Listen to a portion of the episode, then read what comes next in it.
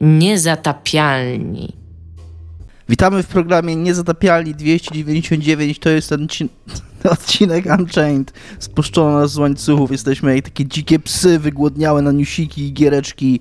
Dlaczego e... dzikie psy? Miałeś taką arf, wielką... Arf, arf. Dzikie psy nie były wcześniej na łańcuchach, to nie ma Miałeś taką okazję, żeby powiedzieć, że jak dziki świnie, co by pasowało do naszego uniwersum. Wciąż, jeżeli świnia była na łańcuchu, to musiała przynajmniej przez dzika. moment być gdzieś pod władzą człowieka, który ją na ten łańcuch zapiął.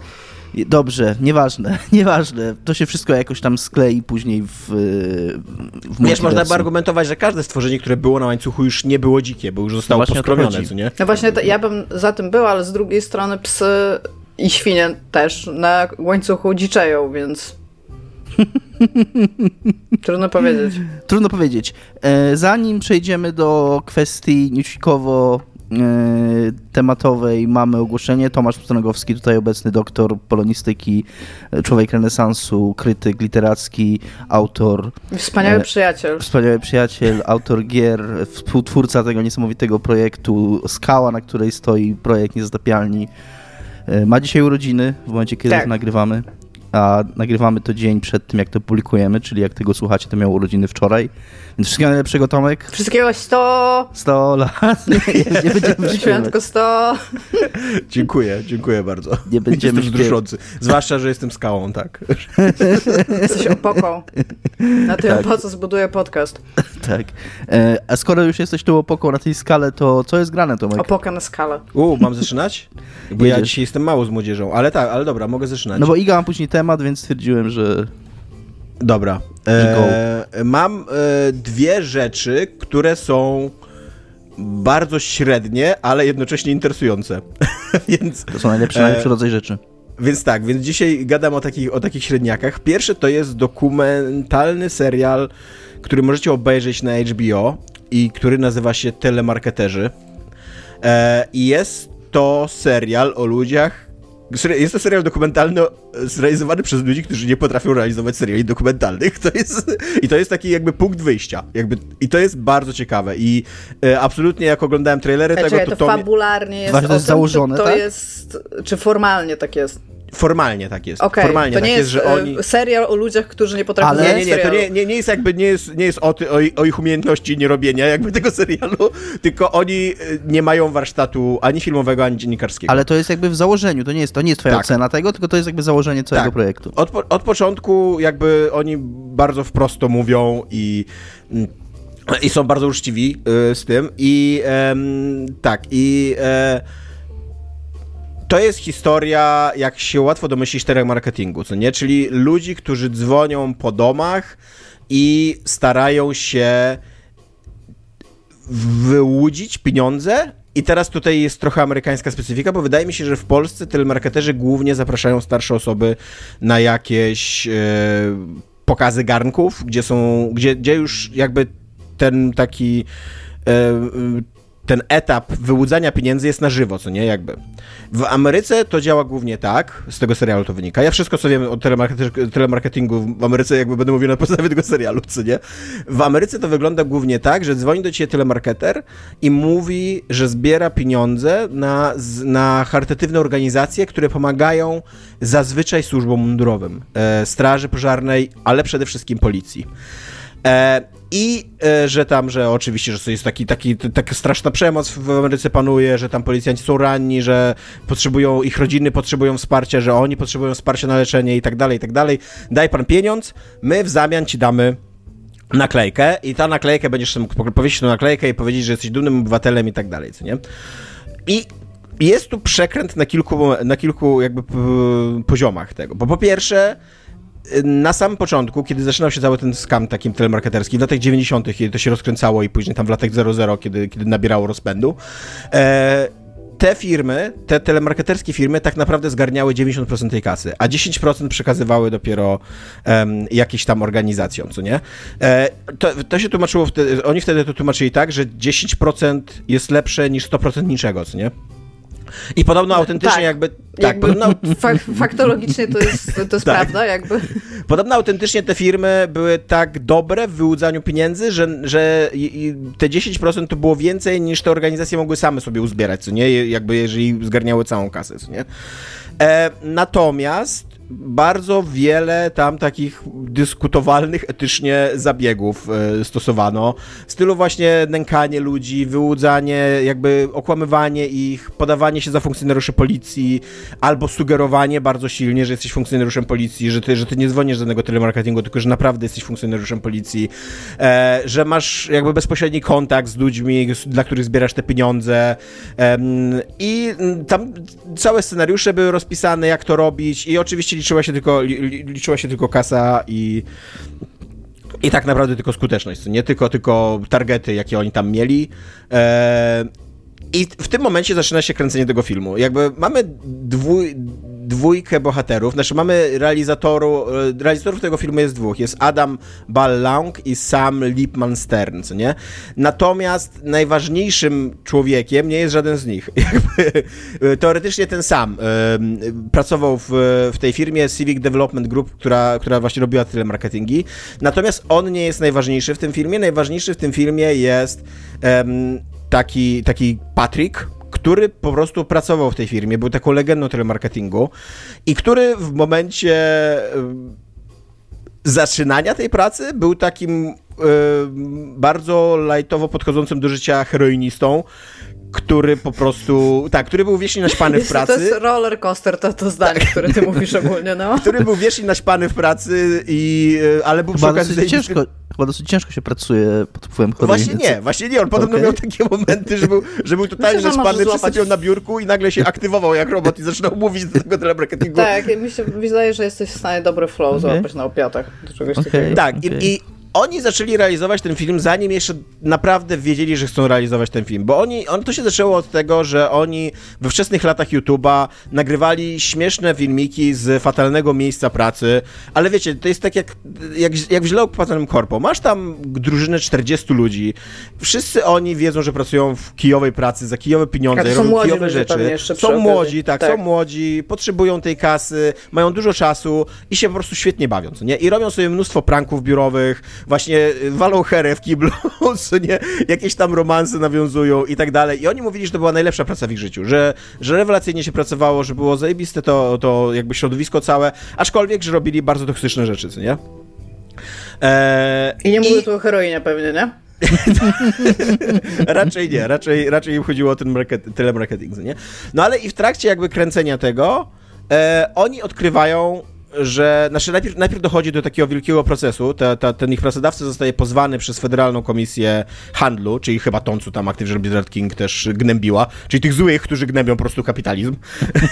E, I ta ich firma zostaje zamknięta za to, że wyłudzała pieniądze, nie? Natomiast to, co za, zaczyna interesować tych, tych ludzi kręcących ten film, to jest to, yy, tego Adama, Sama i Patryka, to jest to, że została zamknięta tylko ta firma, natomiast nikt nie przyczepił się do tych organizacji, które współpracowały z tą firmą, a przecież oni doskonale wiedzieli, jaki jest model, co nie?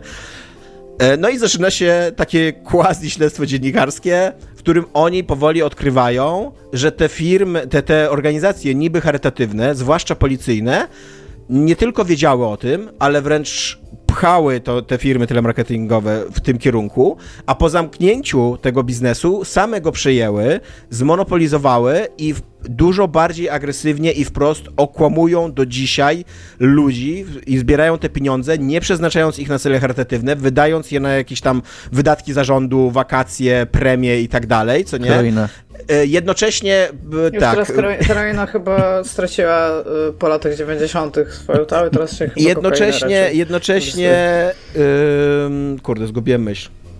A jednocześnie, jako że to już są oni, te, to już są te, te, policje, te, te, związki policyjne, bardzo często mówią, że oni wprost, że są z policji i bardzo silnie czasem sugerują, że jak będziesz miał tą nalepkę, to my ci być może odpuścimy jakieś przekroczenie prędkości, jakiś, jakiś Policja pomniejszy... w Stanach jest skorumpowana? Tak, tak. I to, to, ogólnie, to ogólnie wszystko idzie w kierunku, ale Ale w międzyczasie, w trzecim odcinku, okazuje się jeszcze, że nie tylko policja w Stanach jest skorumpowana, ale że te, te zbiórki telemarketingowe są prowadzone też na paki, czyli te polityczne takie mm, zespoły, nie wiem jak to nazwać, polityczne organizacje, które nie są de facto związane z partiami politycznymi, ale je wspierają.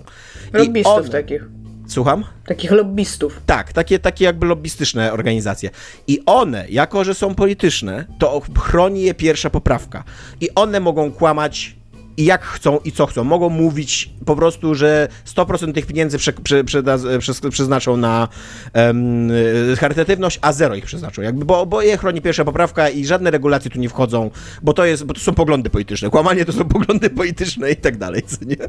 E, i, i, no i jakby w ostatnim odcinku już dochodzimy do tego, do tego poziomu paków dochodzimy do takiego poziomu między, znaczy ogólnoamerykańskiej polityki, gdzie oczywiście wszystko się rozbija o to, że nikt z nic z tym nie zrobi, bo to jest wielka polityka, bo to są związki policji, policjantów, nikt tego nie ruszy, to jest za duża władza. Um, natomiast to śledztwo jest poprowadzone bardzo dziwnie i, i tam jest dużo takich przypadków, kiedy po prostu widzisz wprost, że to nie są dziennikarze. Na przykład jest taki, jest taki moment, kiedy ten Patrick e, próbuje gonić e, szefa takiego największego związku policjantów i tam woła za nim, woła za nim, że proszę pana, proszę pana, i po nazwisku go, że tam, o, panie Lyman, panie Lyman, proszę zatrzymać, co nie? On się nie zatrzymuje, idzie. I oni później tak gadają przed tą kamerą, ale, ale z niego ham w ogóle. Wołałem go po nazwisku i on się nie zatrzymał. Patrick Alon ma inaczej na nazwisko, dlatego się nie zatrzymał. To, to nie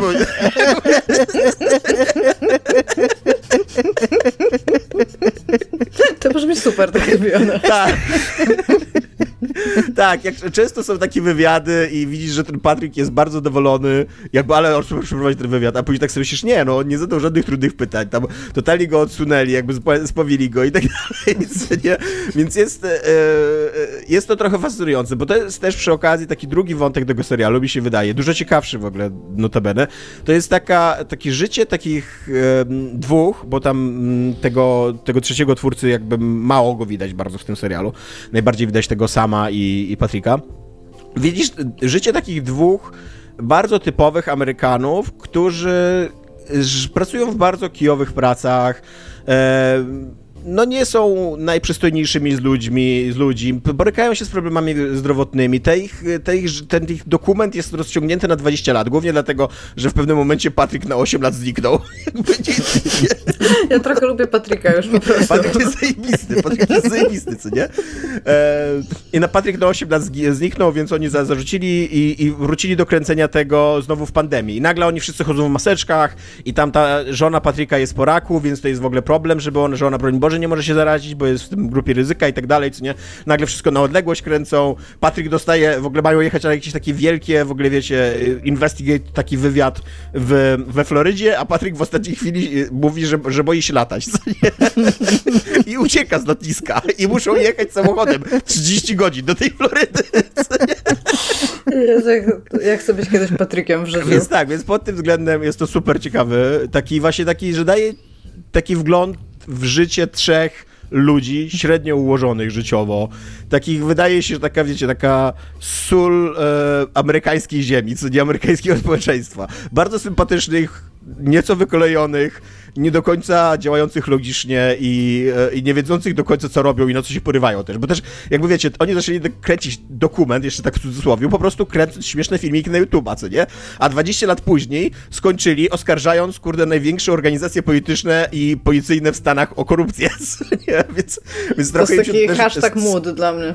Tak, skala im się wymknęła To mi się trochę kojarzy, że był ten dokument chyba oscarowy o kolarstwie, tak. Który zaczynał się doku tak, tak. dokumentem o kolarstwie, a potem w ogóle cała historia przekrętów Federackiej, y, Rosyjskiej Federacji Olimpijskiej. Nie, to w ogóle zaczęło się od faktu, że typ stwierdził, jak... I Karol się nazywał chyba. Tak, tak jak tak. daleko chyba może zajść, y, jeżeli będzie brał anaboliki? Tak, coś takiego, no. No, i potem takiego. właśnie się okazało, Ale że to była konspiracja no. rosyjska, jeżeli chodzi o tak. podmianę tam krwi i moczu tak, tam tak, atletów. Bardzo dobry dokument tak. Tak, to... natomiast, y, bo ja też miałem takie porównanie do tego Ikaras, nie? Natomiast to był dobrze zrealizowany dziennikarsko dokument, w którym ludzie wiedzieli, co robią i nawet jak ten temat im się wymknął jakby spod kontroli, tak, to... no wiedzieli, co mają zrobić. To świadomie podążyli jego... z Rosji tak. do Stanów, nie? tak, tutaj w tych telemarketerach tak nie jest. Oni, oni ja mam wrażenie, że do końca nie wiedzą, do końca co robią. To brzmi trochę nie... jak my byśmy zrobili dokument, tak, tak, tak, trochę tak. E, więc ja nie wiem, czy szczerze, tak z otwartym sercem polecam. To, to już poleciłeś, ja już jestem to, kupiona. To tylko trzy odcinki, więc to ja nie jest jakaś wielka inwestycja mówiąc. czasowa. E, jest to na pewno ciekawe. Nie wiem, czy to jest dobre, o tak powiem, nie? E, a druga rzecz, którą musiałem Jeszcze mówić... Jeszcze e, HBO telemarketerzy. HBO, HBO telemarketerzy, tak. E, natomiast drugą rzecz, którą chciałbym omówić krótko już, to jest książka Wypiór Grzegorza, Grzegorza Uzdańskiego. Ja o, ja o niej chcę powiedzieć tylko dlatego, że została mi polecona u nas w komentarzach i dlatego ją przeczytałem, więc jakby y, zwracając tutaj przysługę y, naszemu słuchaczowi, który mnie polecił, teraz, teraz przekażę moją opinię.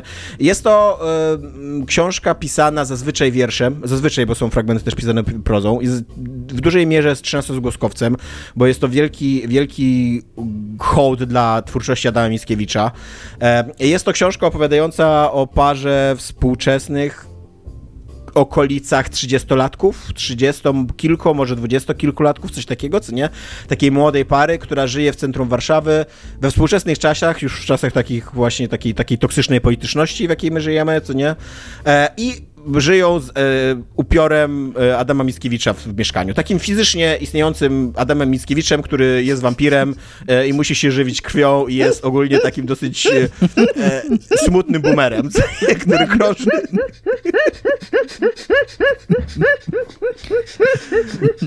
tak, Dobra, jest to premis się stał bardzo ciekawy nagle, no. tak, i, i jest, mówię, jest takim smutnym boomerem, który tam krąży nocami po Warszawie, wspomina w ogóle tam swoje dawne, dawne dzieje, mówi, że nie do końca rozumie tą współczesność e, i że już nie może pisać i że wie, że jest tej młodej parze tam e, e, ciężarem w tym mieszkaniu, ale gdzie on się z kolei wyprowadził? Przecież jest wampirem, nikt mu mieszkanie nie wynajmie.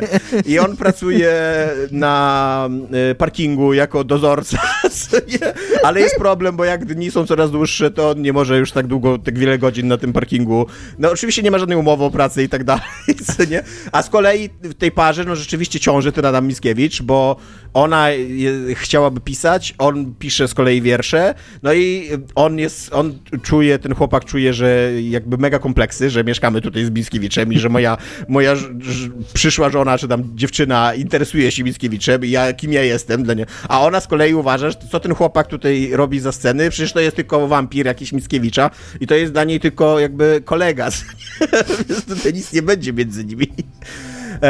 I jest to taka, tak, taka mała, śmieszna, zabawna historia obyczajowa osadzona we współczesności, pisana właśnie różnymi formami poetyckimi nawiązującymi do Mickiewicza.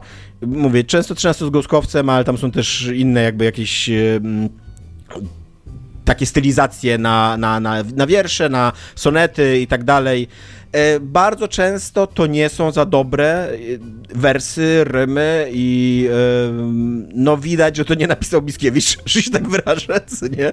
Że to jest jakiś taki, jakiś taki tribut dla Mickiewicza.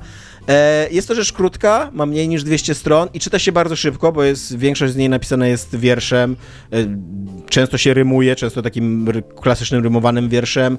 Zresztą w ogóle jak się czyta 13 z Głoskowca, to się go ta, ta, ta, narzuca się nam ten rytm, co nie? Jakby, ja nawet w pewnym momencie momencie próbowałem to czytać normalnie i to nie da się, nawet w głowie tak deklamujesz, co nie?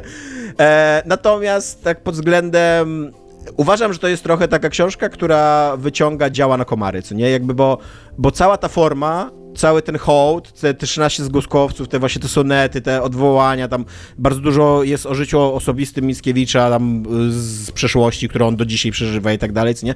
To jest super ciekawe, Natomiast to jest koniec końców taka właśnie anegdotyczna historyjka o współczesnym związku, który się, który sobie nie radzi za bardzo.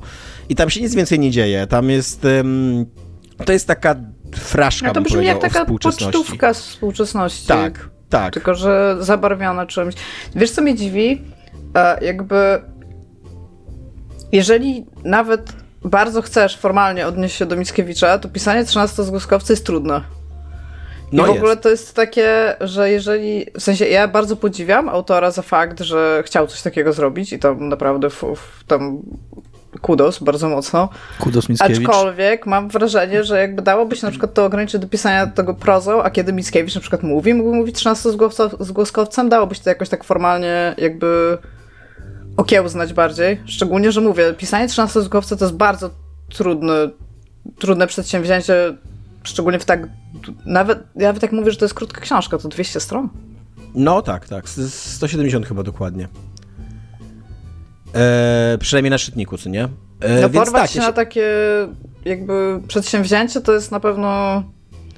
Ja się z tobą zgadzam. Odważne. I, yy, I mam taką myśl, że ten, ten Grzegorz Uzdański, on wcześniej był znany, znaczy nie powiedziałbym, że to jest jakaś wielka sława, ale to jest autor takiego, takiej strony facebookowej Nowe Wiersze Sławnych Poetów, co nie? E, I to były właśnie takie poetyckie żarciki stylizowane na najwybitniejszych polskich poetów, znaczy nie tylko chyba polskich. I, I to było ciekawe, co nie? Tylko właśnie to jest forma, która jest ciekawa na zasadach dowcipu, co nie? A jak masz 200-stronicową książkę, to to jest po prostu przeciągnięty dowcip moim zdaniem, co nie? To to jest taki moment, że ja po 100 stronach już miałem takie wrażenie, no okej, okay, jakby i widzę, co chcecie zrobić, pośmialiśmy się, było zabawnie, ale to tyle? Jakby to już? I tak, i okazuje się, że to już. Tam nic więcej nie ma, jakby to jest... Y, więc tak mówię, znowu, ciekawa książka, ale nie wiem, czy ją polecam. Jakby cieszę się, że ją przeczytałem, że mam to doświadczenie ze sobą, ale no, nie jest to coś, co z czystym sumieniem mógłbym... Ale ciekawostka fajna, mówisz. Tak, tak, mówię, taka ciekawostka. E, I powtórzę jeszcze, napisał to Krzyż Grzegorz Uzdański i książka nazywa się Wypiór przez U zamknięte. Tak się mówiło kiedyś na wampiry, podobno w Staropolszczyźnie. Więc tak, to jest grane u mnie. Dziękuję bardzo za uwagę. Eee, dziękujemy Ci, Tomku, za te relacje. Idę strzelić Tymczasem... w kiblu. Tymczasem Iga, pozostając w temacie wampirów, Iga ma dla nas jakieś e, przerażające relacje z, A, okay. z Właśnie zastanawiałam, gdzie o to będzie szedł ten segue. O hienach. O hienach.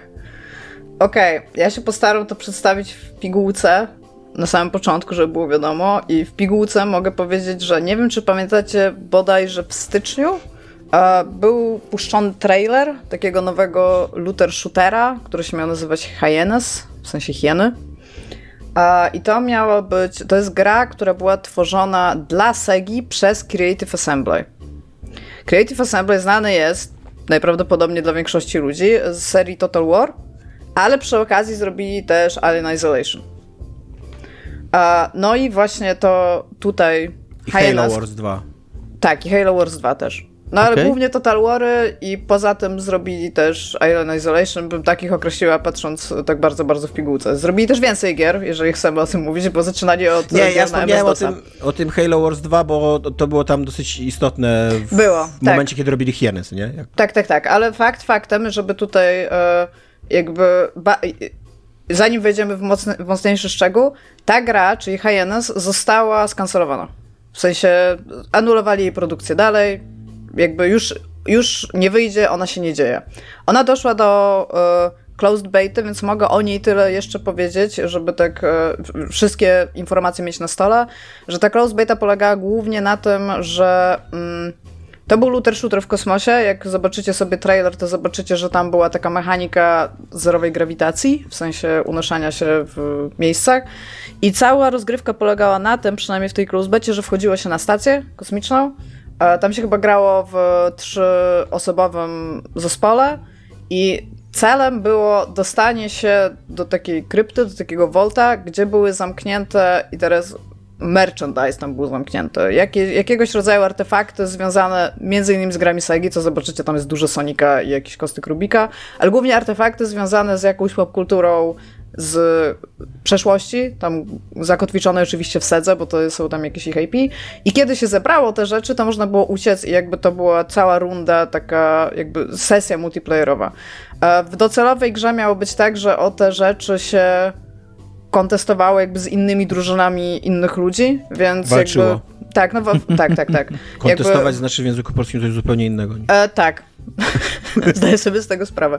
Kontestacja, A, kontestacja to jest dobre na wakacjach. Okej. Okay. Anyway, e, chodziło głównie o to, żeby e, doprowadzić do takiego momentu w rozgrywce, gdzie ma się kilka drużyn trzyosobowych, które idą po, po jeden cel i oni muszą walczyć o to, żeby ten cel zabrać i z nim uciec. Jakby to jest prosta rzecz. Taki, to było w pewnym momencie u nich określane jako payday w kosmosie. Co jest dziwne, bo Payday też dzieje się w kosmosie, prawda? Prawda, dziękuję, tak. co należało udowodnić. A, I teraz tak. A jakby cały news za tym, bo to nie jest tak, że to jest pierwszy kancelowany, y, znaczy anulowany projekt w ogóle, w, nawet w tym roku, tak? Pewnie w przeciągu trzech miesięcy. Natomiast e, to, co jakby mm, czyni go troszeczkę bardziej medialnym, jest fakt, że to był najdroższy projekt Segi nawet droższy od Shenmue, a przypominam tutaj, że Shenmue, który jest bardzo starą na Dreamcasta i wciąż nieodżałowanym jest fakt, że Sega nie uczestniczy już w wojnie konsolowej. Czekam na Dreamcasta 2. A jest to, że znaczy za Shenmue podobno Sega miała zapłacić 70 milionów dolarów. To na wtedy to jest tam naprawdę bardzo dużo. To jest droższy projekt. Gosie, w sensie to, ile pieniędzy on już do tego momentu zjadł, bo on był w developmencie około 5-6 lat.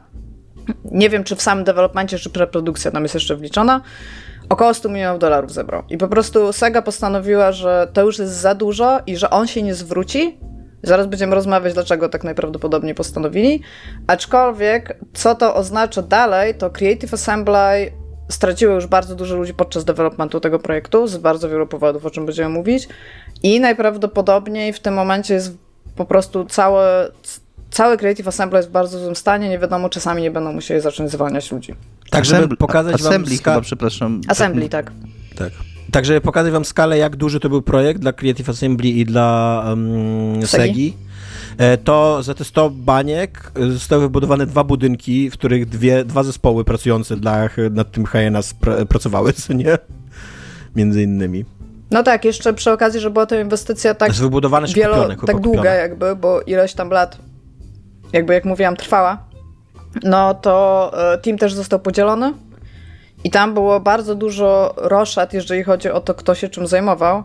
E, a teraz tak, e, do tego newsa, bo to, to był jeden news, tak, że on został anulowany, że tam były problemy. Do tego newsa w tym momencie dosz, doszły jeszcze informacje związane z pracownikami, którzy po prostu zaczęli mówić, co się działo jakby za sceną i w jaki sposób byli traktowani oraz co się działo dokładnie w projekcie.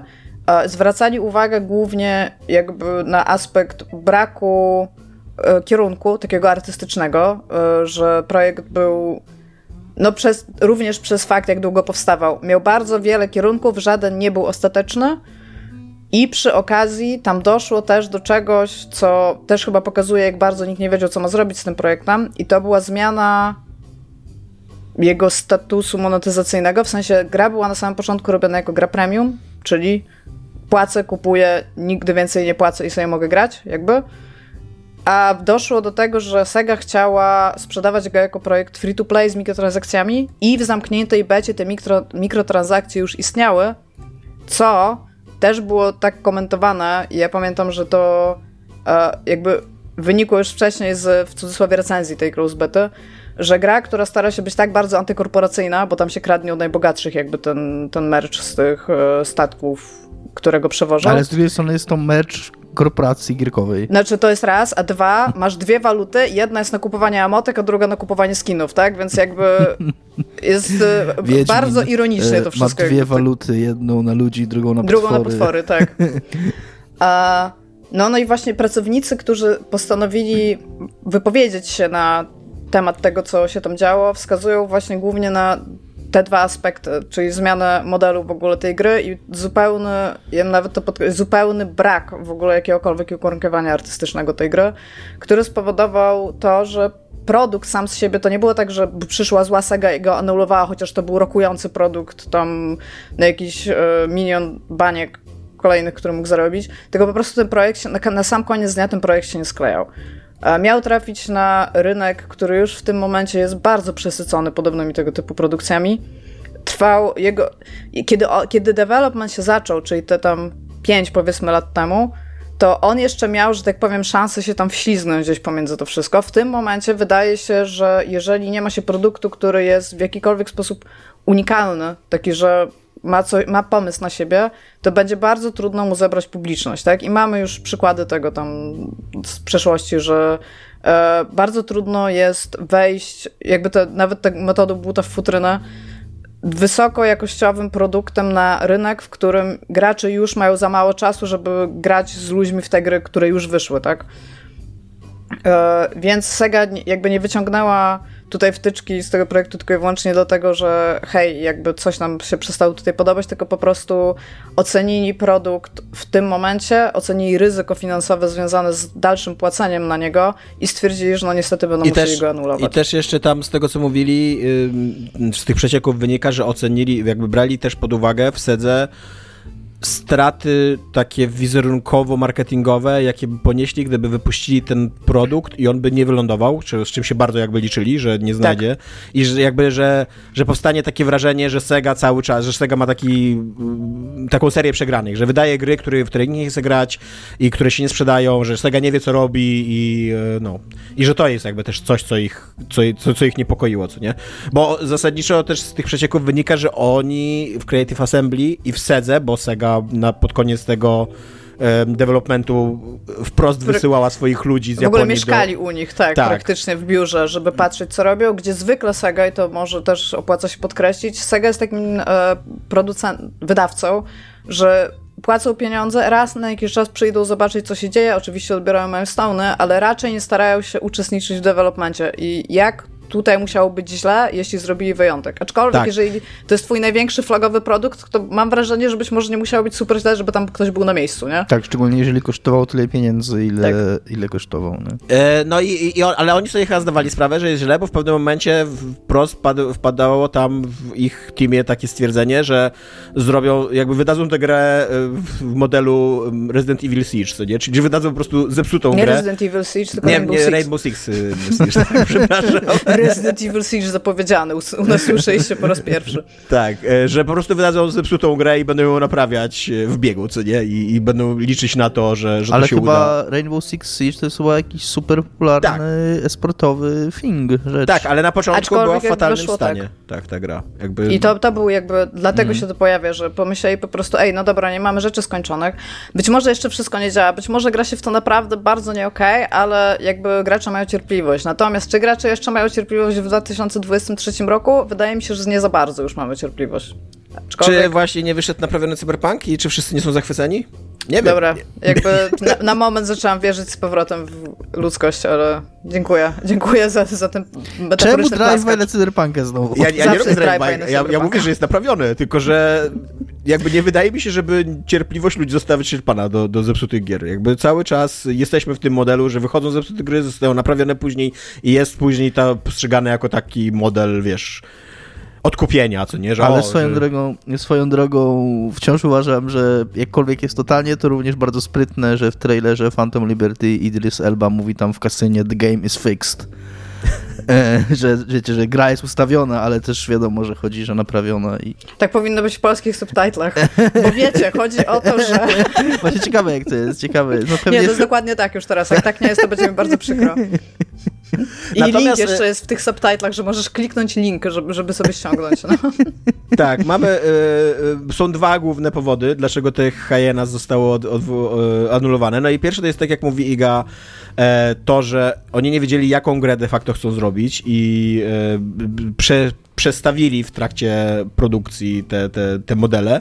A drugi jest to, że od początku zdaje się, że oni nie mieli żadnej takiej kreatywnej wizji e, i nie wiedzieli, w którym, w którym kierunku dążyć, co chcą zrobić. Na początku oni chcieli, żeby to było mm, Tarkov, tylko takie głównonurtowe, co nie? Żeby to była hardkorowa, trudna gra, um, której, której są wysokie stawki i można dużo przegrać i tak dalej, tylko, tylko właśnie zrobiona za wielki budżet i wypuszczona na rynek. To się nie, nie, nie spodobało jakby ludzie stwierdzili, tam decydenci stwierdzili, że to jest zbyt mało komercyjne. E, i tak, że, jednak... że, to jest, że trudne gry są niszowe ogólnie. Tak, i że jednak, e, i że jednak chcą innego podejścia. I to, co jest super ciekawe w tym, w tym materiale, znaczy w tych materiałach, które się teraz pokazują, to to, że wychodzi, jakby okazuje się, że w pewnym momencie do, se, do Creative Assembly został zaproszony um, Neil Blomkamp, taki reżyser z południowej Afryki, którego możecie kojarzyć, dlatego że nagrał District 9 i Elysium i kilka innych kiepskich filmów. I teraz Gran Turino, e, Turismo. E, Gran Turino jest okej. Okay. Gran Torino jest ok, Gran Turismo podobno nie jest ok. e, jego, jego najnowszy film. E, I on został zaproszony tam, ponieważ był fanem Alien Isolations e, i miał Isolation jakby... jedno. Isolation. Isolation jedno, tak. I miał jakby zobaczyć, co tam robią i po prostu podzielić się swoimi myślami. I jak zobaczył te Hyenas, to, to zrobił taki, takie wideo, które miało sprzedawać nastrój tej gry, jakby jego wizję, jego pomysł na to. I to jest dosyć dzikie wideo. Nie wiem, Iga, czy ty chcesz o nim opowiedzieć, czy ja chcę o nim opowiedzieć? Proszę, mów. To jest dosyć dzikie wideo, e, zrobione z, sklejone z narratora, który wydaje się, że mówi specjalnie napisaną kwestię do tego, do tego wideo, ale sklejone z materiałów wideo z, z najróżniejszych e, miejsc jakby internetu, bo są to i cytaty z wcześniejszych filmów e, Blomkampa, i cytaty z jakichś Call of Duty, i PUBG, Fallouta. i... Słucham? Tak, i Fallouta. Fallouta, i e, z jakichś takich memów internetowych, i z bajek, i mnóstwo takich one-linerów powrzucanych i tak dalej, nie? To taki kolaż popkulturowy ogólnie. Tak, taki kolaż, kolaż Kolaż. kulturowy, który miał, który miał sprzedawać grę e, jakby i teraz się, teraz się okazuje, dlaczego ten merch. Przepraszam, Jak, przepraszam, ale... no. Bo miałeś taki e, przejęzyczenie i powiedziałeś Polasz, więc kok kulturowy? Przepraszam, ale kok kultura to jest... Muszę to zapisać. Taki kolaż popkulturowy, tak. E, który, e, który miał sprzedawać taką wizję świata, taki, w której. I teraz mówię, się okazuje, dlaczego ten merch Segi był taki istotny i dlaczego się w ogóle chyba pojawił w tym pomyśle, w której upadły wszystkie streamingi. Jakby tam y, bogaci wylecieli na Marsa, Ziemia się zapadła, mm, biedni ludzie żyją na jakiejś stacji kosmicznej i właśnie obrabowują tych bogatych, a obrabowują ich z płyt DVD, merchów i innych takich rzeczy, ponieważ jako, że zniknęły Netflixy i wszystkie te, y, ca, ca, cała sieć jakby i tak dalej, to nagle artefakty kultury, te takie fizyczne, stały się bardzo cenne. Stały, słucham? Analogowe takie. Tak, analogowe Znaczy, artefakty niekoniecznie, kultury stały się niekoniecznie bardzo analogowe, cenne. nie? bo płyta DVD nie jest Tak, analogowa. tak, masz rację, że niekoniecznie. doktor, no. I, I jakby i one są trzymane tam w skarbcach i właśnie przewożone jakimiś statkami kosmicznymi i, na, i, i się na nie napada i, i się zdo- zdobywa i się to sprzedaje e, i na tym miała polegać ta gra i ogólnie e, Neil Blomkamp miał taką wizję, że to będzie gra napakowana memami i internetowym humorem. Co z jednej strony było pozytywnym takim kuksańcem dla tego projektu, bo było jakąkolwiek wizją. Oni mówili, że w tym momencie nie mieli jeszcze żadnej wizji, co nie? I to przynajmniej była jakaś wizja, ale z drugiej strony, jak zaczęli ją realizować, to nagle się zorientowali, że niespodzianka, niespodzianka, internetowy humor bardzo szybko się starzeje i bardzo, Bardzo sztucznie, tak, ba- bardzo bardzo sztucznie wygląda. W, tak, bardzo trudno sobie z nim poradzić. I no i wrócili do punktu wyjścia, że tak naprawdę nie wiedzieli, co z tym zrobić i w, jakim, w którym kierunku pójść e, i, i jak to ugryźć. I ten Neil Blomkamp chyba im, znaczy no nie, nie chyba, bo zamknęli ten projekt, na pewno im nie uratował tego projektu, co nie? Natomiast to wideo, ono, ono wyciekło do internetu, zostało zablokowane i teraz jedyny, e, jedyna forma, jakiej możecie e, zobaczyć e, to wideo, to jest e, e, u takiego youtubera, Iga, ty pamiętasz, jak on się nazywa? E, Volou. Volound? Volant? V-O-L-O-U-N-D. Tak, który... Victor, o- Oscar, Lima, Oscar, Uniform, November, e, Delta. Tak, właśnie. Jestem pewien, że ktoś właśnie zbombardował tam, wiesz, Tak. Sorry. E, I natomiast na- właśnie ten, ten, ten youtuber e, omawia to wideo bardzo... E, znaczy stara się je omówić bardzo szczegółowo. W większości nawiązań nie wyłapuje. E, a jak wiemy, jakby zapomnienie tytułu to jest największy w ogóle grzech, jaki się może przydarzyć na antenie komukolwiek, kiedykolwiek, więc, e, więc powinniśmy go zasadniczo tam ukamienować i ukrzyżować i, i zniszczyć jego karierę. E, Ale y, jest rozciągnięte, to wideo 5-minutowe jest rozciągnięte w czasie tak na 20 minut w tym, e, w tym materiale i możecie je zobaczyć, co nie? Możecie, jest to dosyć ciekawe, bo rzadko takie rzeczy wynik, wy, wychodzą.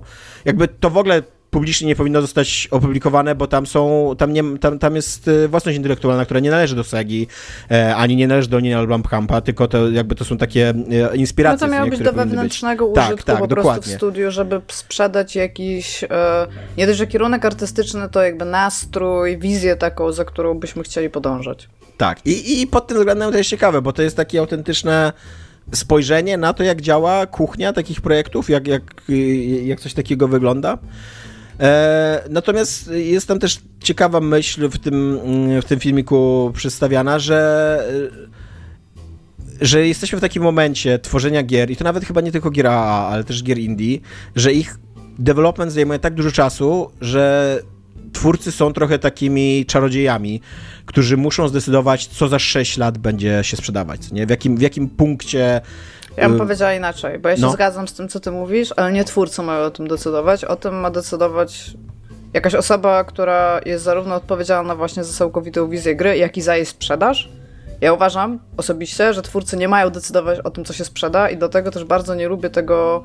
Tutaj też się to w ogóle pojawia w tym, co mówią jakby ludzie y, z wewnątrz jakby produkcji, że w, na przykład w tym miesiącu wszyscy oglądali jakiś serial, więc referencje do tego serialu powinny znaleźć się w grze. Expans to był ten serial. No, tu akurat Expans, ale chodzi mi o tak. to, że za 10 lat usiądziecie i będziecie pracować nad jakimś dużym tytułem i po prostu fakt, że wasz creative director, czy jakkolwiek on się nie będzie w tamtym momencie nazywał, obejrzał w weekend film, to jest dla was najgorsza rzecz ever.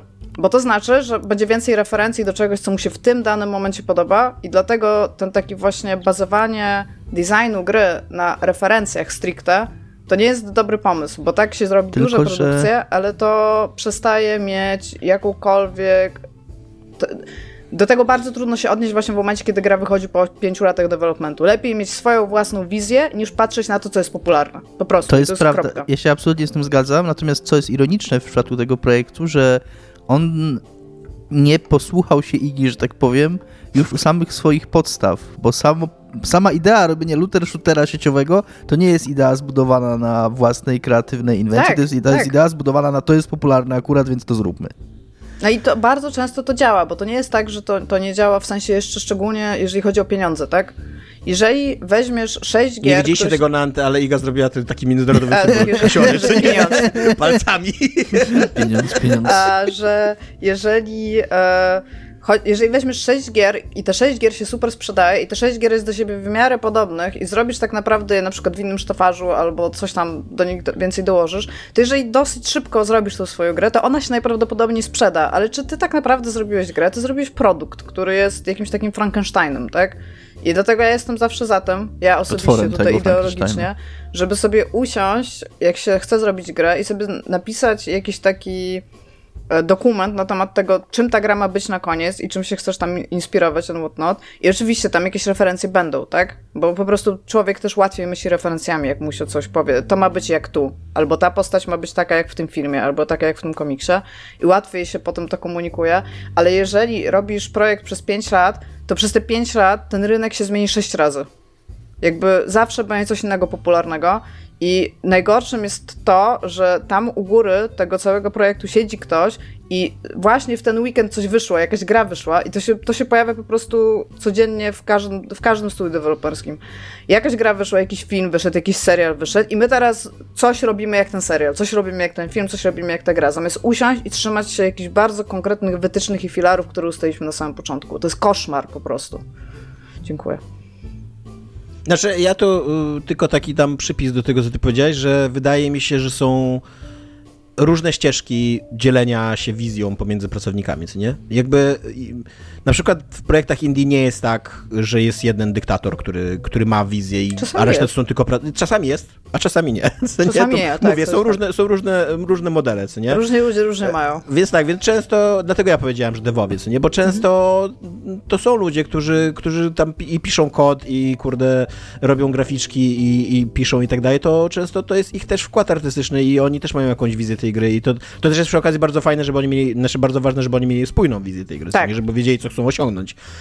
E, stąd w ogóle zazwyczaj się właśnie bierze taki, takie stanowisko jednego dyrektora, co nie? E, który, który, który tym wszystkim kieruje. Sojusz też bardzo sobie w podcaście, przepraszam.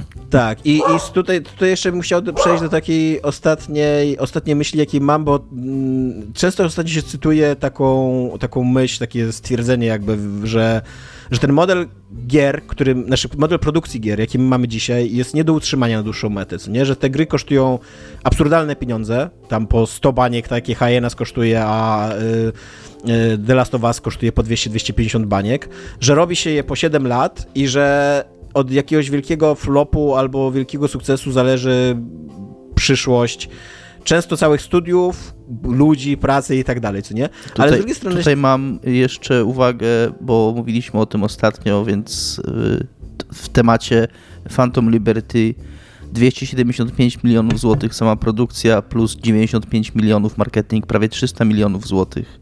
Tak. Kosztował dodatek DLC do gry. Nie? I trzy bańki sprzedał w pierwszy tydzień, więc chyba dobrze. E, ale, ale z drugiej strony właśnie ja się z tym zgadzam, co nie? Tylko, że czy, czy realnie w dzisiejszym świecie jesteśmy w stanie odejść od tego modelu? Tak. Jakby, nie, nie. Daj mi, jakby... Dobra, to, jest nowa sekcja. Skończyć. Nowa nie sekcja. mi o to, że nie, że się mylisz. To jest nowa sekcja. Iga odpowiada na pytanie retoryczne. tak. bo, e, bo ja się, jakby oczywiście, że możemy, co nie? Natomiast gracze oczekują dużych gier, e, gracze oczekują coraz lepszej grafiki, gracze, e, pro, pro, proces technologiczny, przesilniki i tak dalej jest coraz bardziej skomplikowany i stąd się bierze ten czas. Praca ludzi kosztuje i też jakby dochodzimy powoli do takiego momentu, gdzie game, game dev przestaje być najbardziej kijowym miejscem zatrudnienia, jaki możesz sobie wyobrazić. Mamy też w Polsce pierwszy związek zawodowy. Tak, tak więc, tak więc jakby stąd się, stąd się to wszystko bierze, co nie? I czy rzeczywiście jest wyjście z tej pułapki? Tak. Takie zdroworozsądkowe, takie realne, co nie? Tak. Jakie? Jakie, Iga? Trzeba e, jakby, ja ci powiem, Do więzienia. Ja ci powiem jakie. Do więzienia to jest po, po, pierwsze, a po drugie jest tak, wszystkie te korporacje i konglomeraty, które się tworzą i będą coraz większe, w pewnym momencie po prostu zajadą ten rynek, na zasadzie nie będzie już można mieć wszystkich pieniędzy i trzeba będzie przejść do takiego modelu, który jest w jakikolwiek sposób wystarczający, w sensie, że samo napędzający się, w sensie, żeby gry się po prostu zwracały. I tutaj będzie problem, bo jeżeli gry się będą po prostu zwracać, to będzie lepiej zainwestować w nie troszeczkę mniej. I już od jakiegoś czasu widać, że te gry AA, na zasadzie nie ta największa, tylko ta środkowa produkcja, jest troszeczkę bardziej opłacalna, jeżeli nie chcesz wziąć wszystkich pieniędzy jakby na rynku. To jest to, co z Sterling. Ale tak, tak bardzo... ja się zgadzam z tobą, ale paradoksalnie mniejsze gry nie powstają krócej. Gry indie też dzisiaj powstają 4-5 lat, nie? Tak, jakby jest dużo takich produkcji, które tak powstają, jest też bardzo dużo takich jednostrzałowców, na zasadzie, że jakieś studio wyda jedną grę, tak, i nie za bardzo potem cokolwiek z tym robi, tylko jakby za, zarobili na tej jednej grze i potem... Albo i nie zarobili, dlatego nie Albo i nie zarobili, no tak, ale chodzi mi o to, że są takie giereczki, co wiesz, że zarobiły, tak, i, i jakby, i to jest okej, okay, tak, i jest, niestety ten, jest ten bardzo, bardzo różnie. rynek... No właśnie, ten środkowy rynek jest niestety, niestety jeszcze nie mogą w, jakby w niego iść te duże firmy, bo to jest bardzo dziwny twór, taki ekonomiczny, w sensie bardzo trudno jest przewidzieć, co tam się w środku niego dzieje, aczkolwiek jeżeli bierzesz pod uwagę ilość wsadzonych pieniędzy w ten projekt i ilość pieniędzy, które z niego wyciągasz, to to są mniejsze pieniądze, ale procentowo to się bardziej opłaca.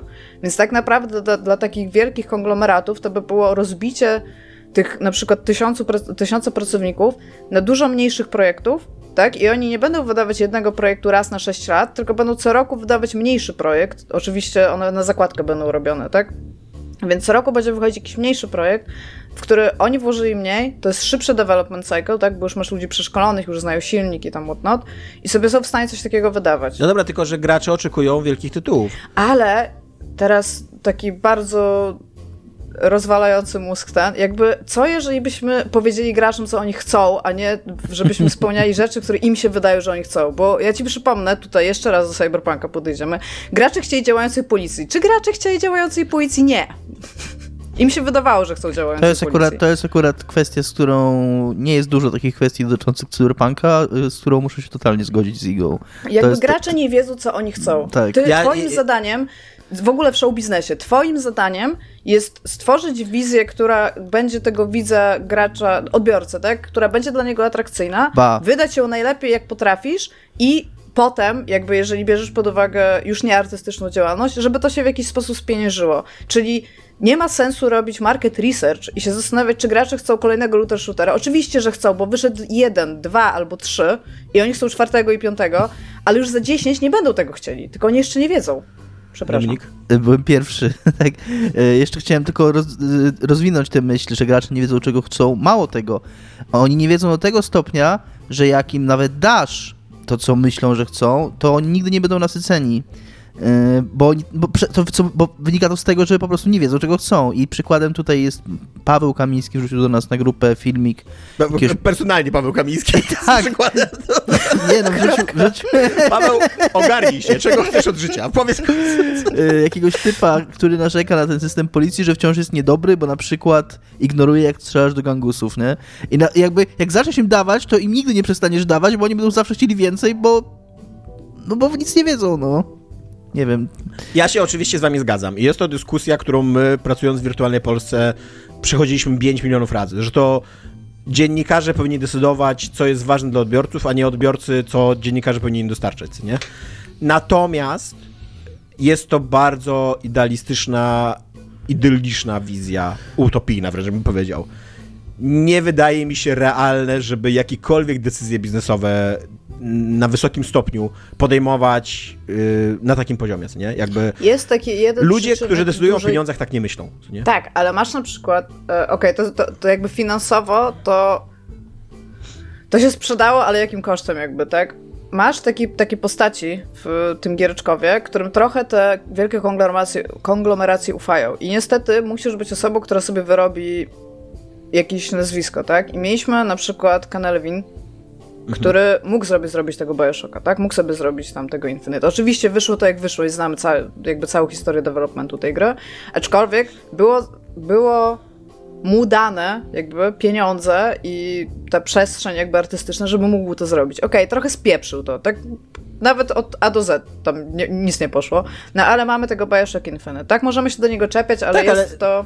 To są, no. bardzo, to są bardzo jednostkowe przykłady. Tak, ale mówię, I że przy okazji, da się takie, jakoś to są, nie dość, że to są bardzo jednostkowe przykłady, to przy okazji takie z najwyższej półki. Jakby, a, a my, jak tutaj postulujemy, że powinna powstać średnia półka, to ci, ci ludzie, którzy będą tworzyć średnią półkę, oni w ogóle nie będą mieli takich, to w ogóle nie będą medialne gwiazdy. Właśnie. Nie, w ogóle w tym momencie średnia półka, jeżeli chodzi o, te taki, o tych takich wielkich, wielkich graczy, nie? Tam mhm. w sensie ludzi, którzy mają gigantyczne wszystkie pieniądze, które się liczą w tej branży, czyli nie te jakieś tam grosze, po prostu, które można jakby ściągnąć, robiąc giereczkę w mniejszym zespole, ci ludzie patrzą się na średnią półkę i patrzą, co zażre. Bo to jest jakby, co będzie jakby nowym, nowym tym, co chcemy robić. I oni czekają, coś takiego wyjdzie, i oni to zabierają do siebie, żeby to przerzucić przez ten taki właśnie mechanizm produktowy i wypluć w postaci czegoś, co już znasz, z, tym, z tą jedną dodatkową rzeczą, jakby, tak? Która będzie jeszcze przy okazji, właśnie tak jak mówisz, ładna, przystępna i jakby tak bardzo nie autorska, jak tylko może być, żeby taki produkt właśnie z tego zrobić. I po to w tym momencie jest średnia półka, ale ta średnia półka tak naprawdę o, napędza cały ten mechanizm innowacyjności w tym momencie. Bo to nie ta najniższa, najniższa, tylko właśnie ta średnia, to I albo double A, w zależności od tego, jak to nazwiemy. I jeżeli byśmy się w, jaki, w jakiś sposób, tak, tak jak mówisz, ja to jest tylko stricte ideologicznie, jeżeli te firmy by stwierdziły, że te raporty finansowe mogłyby im się dopinać w troszeczkę mniejszym jakby tam stopniu, to byśmy mieli lepszy rynek i gracze, ci, którzy chcą czegoś, by mieli więcej rzeczy, które, których by chcieli, bo oni nawet nie znają połowy z tych rzeczy, które oni by chcieli. Oni nie wiedzą, że oni tego chcą, bo po prostu są niewyedukowani, no. Mam tylko na koniec jeszcze taką myśl, że nie wydaje mi się, żebyśmy w późnym kapitalizmie, systemie, który stawia wszystko zawsze na, na, na dzień wypłaty, co nie, i krótkoterminowe zyski, doczekali takiej, takiej refleksji, co nie, finansowej. Pewnie nie. Ale dobrze jest w coś wierzyć. I żal.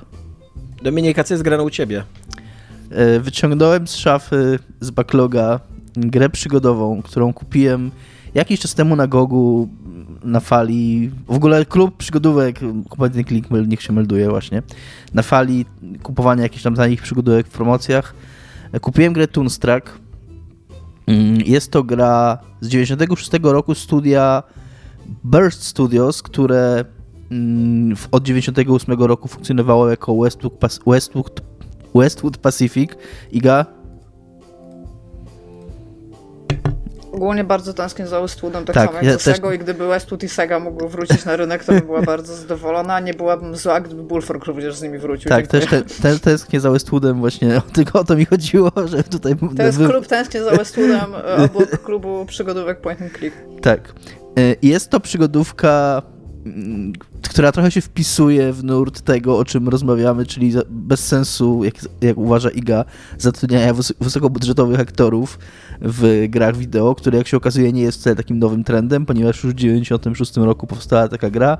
E, w grze Toonstruck główną rolę gra Christopher Lloyd, którego to możecie znać przede wszystkim z powrotu do przyszłości, jako doktora Brauna, tak? Dobrze pamiętam?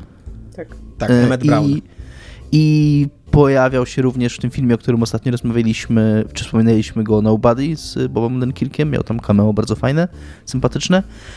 E, I Toonstruck jest taką... Christopher Lloyd grał również w takiej grze, kto wrobił Królika Rogera, w takim filmie, którego... To jest pomysł... bardzo dobry film wciąż.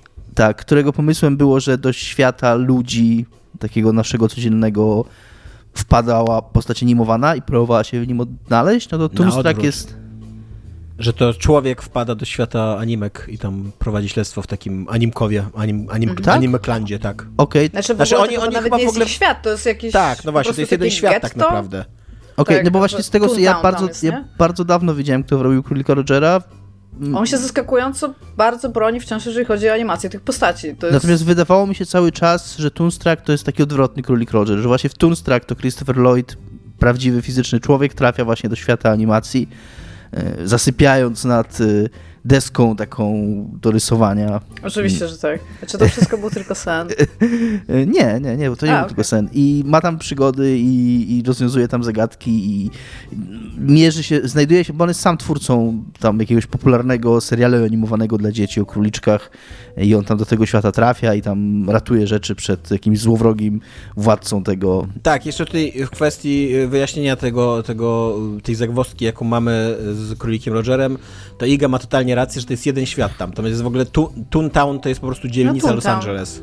Tak, i on okay. musi tam iść właśnie jako ten i oni nawet mają, właśnie mówię, że to jest taki getto bardziej, bo oni mają e, w, w, dialogach ci ludzie, w sensie prawdziwi ludzie, tacy realni, mają takie mm, nastawienie do nich, bardzo często stereotypowe tam, że, że nienawidzą kres, tych kreskówkowych tam typów na przykład. Okej. Okay. E, I y, Toonstruck jest taką grą bardzo zaciągającą, bardzo widać nawiązującą do takiej tradycji LucasArtsowej, czyli takich trochę zwariowanych, zabawnych, przepełnionych żartami gier przygodowych z taką jeszcze bardzo mm, charakterystyczną kreską, gdzie wszystko jest takie... Czy wy... przynajmniej raz w tej grze mhm. komuś wyskakują oczy na widok kogoś seksownego? Nie, jest nie, aługa. Nie, nie, okay. nie ma czegoś takiego, nie ma czegoś takiego, ale jest łakme i różne urządzenia łakme. Y, ale przerwałaś mi pół zdania.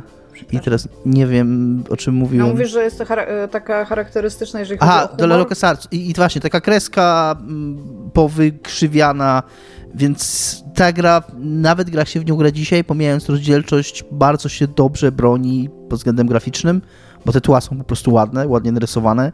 Ten Christopher Lloyd jest taką digitalizowaną, jak to się wtedy mówiło, postacią, więc on tam za bardzo ekspresyjny nie jest, a ma kilkanaście może klatek animacji, jak chodzi ekra po ekranie, ale jak są przerywniki filmowe, to normalnie jest nagrany na takim blue screenie z lat 90., gdzie na maksa widać, że, że jakby że się odcina od w ogóle tła i że to jest jakiś blue screen, ale ma to jakiś tam swój urok. I ja tę grę, ja o tej grze słyszałem przez wiele, wiele lat, dlatego mówię, że ją z backloga wyciągnąłem, jako taką jedną z klasycznych, takich najważniejszych przygodówek wymienianej jednym którą się wymienia jednym tchem z, właśnie z takimi klasykami jak Green Fandango czy Day of the Tentacle czy, czy coś takiego, nie? Ona chyba najbardziej właśnie tak do Day of the Tentacle do, czy do Monkey Island, do takich rzeczy nawiązuje. E, do, e, I też Summon Max, takie, taka była jeszcze mhm. gra LucasArtsu, z taką podobną kreską. I też, też może najbliższa przez to, że tam były takie antropomorficzne zwierzątka w tej grze.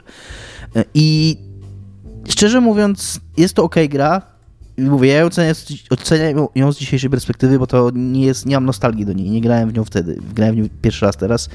Jest to spoko przygodówka, natomiast jej humor jest bardzo czerstwy, bardzo źle się zestarzał i uważam, że bardzo po tej grze widać, jak wciąż ciężko i wtedy było ciężko i do dzisiaj jest ciężko o humor w grach wideo. Jak ciężki jest humor w gier wideo, jakim, jaką legendą i geniuszem jest Tim Schafer i niestety nie da się sklonować Tima Schafera i nie można mieć więcej Timów Schaferów i nie było kogoś takiego ewidentnie w, w Westwood Pacific, czy też aktualnie technicznie możliwość sklonować Tima Schafera, ale etycznie chyba by nam nikt na to nie pozwolił. Czy też Bird Studios, jakby je nazywani. I ja się może raz uśmiechnąłem w tej grze, jest niezły żart, gdzie jest taki strach na wróble Scarecrow i tam no, to nie działa w ogóle, jak się to po polsku mówi, bo tam są kruki, a nie wróble, no bo crow to kruk, tak? Czy wrona, czy coś takiego. E, I no i te kruki tam sobie chodzą i ten bohater mówi, że słaby z ciebie Scarecrow, skoro tutaj pełno jest crow z tych, tych kruków, a ten mówi, że on nie jest Scarecrow, tylko Scarecrow i się nimi opiekuje. I to jak się uśmiechnąłem, że okej, okay, Scarecrow, to, to jest chyba jeden, jeden z dwóch zabawnych żartów w tej grze, jakiej, że mi się okej, okay, mądre, ale z kolei jest na samym początku praktycznie mm, budzisz się w zamku władcy tej, tej bajkowej krainy, tej rysowanej i tam jest mm, taka noga, która jest jego mm, sługą, taka duża noga, która chodzi i on bohater nazywa go Butler, mówi do niego Butler, a on mówi, że on nie jest Butler, tylko jest Footler. A, bo gdyby był Butler, to wyglądałbyś jaki, ha, ha, ha. Miałem takie... tyłek. Wszyscy się śmiejemy, chciałem powiedzieć z tego dowcipu. Mamy 12 lat, w grze, on, w grze on jest gorszy, no nie wiem, gdzie się nie... Się... To wszystko dzięki Deliver Dominika tylko. Dokładnie, dokładnie, dokładnie, po prostu to ja tutaj bardzo dużo dodałem temu żartowi. Więc pod względem takim, niestety bardzo, nie jestem w stanie stanie polecić, nie broni się, te żarty są czerstwe i ta historia też jest taka raczej pomijalna. Natomiast jest to bardzo fajna przygodówka. Tutaj muszę... Zagadki ma ok? Ma ok zagadki, ma... Ona ma coś takiego, właśnie, co, za co ja kocham stare przygodówki, co go już jest coraz mniej. Ona ma takie bardzo skomplikowane, wielopoziomowe zagadki rozgrywające się na wielu lokacjach naraz i tych zagadek jest kilka naraz, które robisz równolegle do siebie, one się przecinają i jest takie fajne właśnie wrażenie układania takiej wielkiej mozaiki z tego wszystkiego. Kurde, to ja może ci powiem, Dominik, ja ostatnio przeszłam, to nie miałam o tym mówić, ale może powiem. Mhm. Była taka seria gier The Room, ona była na tablety, na telefony, tak, też pamiętam. na PC jest, ale ja sobie ostatnio zobaczyłam, że mam nie, prze... nie, że nie przeszłam jednej z części, ona się nazywa The Room Old Scenes. I właśnie ona wprowadza do tego jakby escape roomowego, bo to to The Room to jest taki trochę escape room, tylko że musisz rozwiązywać szereg zagadek. I ten Old Scenes robi coś takiego, że masz aktywnych szereg pokojów naraz i niektóre mm. rzeczy musisz przenosić pomiędzy, bo tam jakby to wszystko jest zakotwiczone taki domek dla lalek. Więc różne pokoje mają różne zagadki, ale z niektórych pokojów możesz coś zabrać, żeby zanieść do innego. I może powinieneś to pograć, bo ja to przeszłam i to jest bardzo solid rzecz. Okej, okay, to napisz mi tytuł jeszcze Dobra. później The Room na Old tym. Scenes, jakby co. Okej, okay, okay, zbadam y, sprawę i, i mówię, i zaskakująco właśnie mniej mnie obchodziło w tej grze to, wszystko, to wszystko po boku, co się dzieje w, dzieje w niej. Ja pamiętam w ogóle, jak byłem dzieckiem, czy tam wczesnym nastolatkiem, jak grałem w te gry przygodowe i to dużo ważniejsza była dla mnie ta historyjka i te animacje i to wszystko niż te zagadki. Zresztą mówiłem o tym wiele razy, a teraz znajduję się trochę po drugiej stronie. Szczególnie grałem w takie stare gry, które już są trochę no nie dzisiejsze i też może nie do końca dla, do mnie do mnie kierowane, bo cała estetyka tego Toon Strike to jest bardzo taka estetyka takich cartoon networkowych kreskówek dla nastolatków, takie edgy, wiesz, takie niby takie niegrzeczne trochę i niby jak to oglądasz mając 14 lat, to myślisz sobie, że to jest takie dla dorosłych, ale jak to oglądasz jak jako dorosły, to jest trochę zażenowany tym, e, więc to, to, to, jest trochę coś takiego, nie? Ale, więc coraz mniej mnie jakby, miałem takie momenty, że w ogóle chciałem omijać cutscenki. Nigdy tego nie robię, a tu miałem kilka takich momentów, że byłem tego bardzo bliski, bo mnie tam, niektóre te dowcipy są strasznie przeciągnięte, takie i, i mówię, czerstwe, ale, ale bardzo fajne są zagadki. Naprawdę, tam jedna mnie trochę wkurzyła, bo ale to też jest typowe w przygodówkach, że żeby nie spoilować za dużo, ale jest pod koniec gry jest, masz jedną zagadkę, w którą musisz zdobyć pewną substancję, że tak powiem, i żeby wy wykonać pewną rzecz i ta substancja jest, to jest obecna... Nie, nie jest to tak. heroina. Jest I, I ta substancja jest obecna w dwóch miejscach. I ja spróbowałem ją wziąć z jednego miejsca, na co moja postać skomentowała tylko, że to nie zadziała.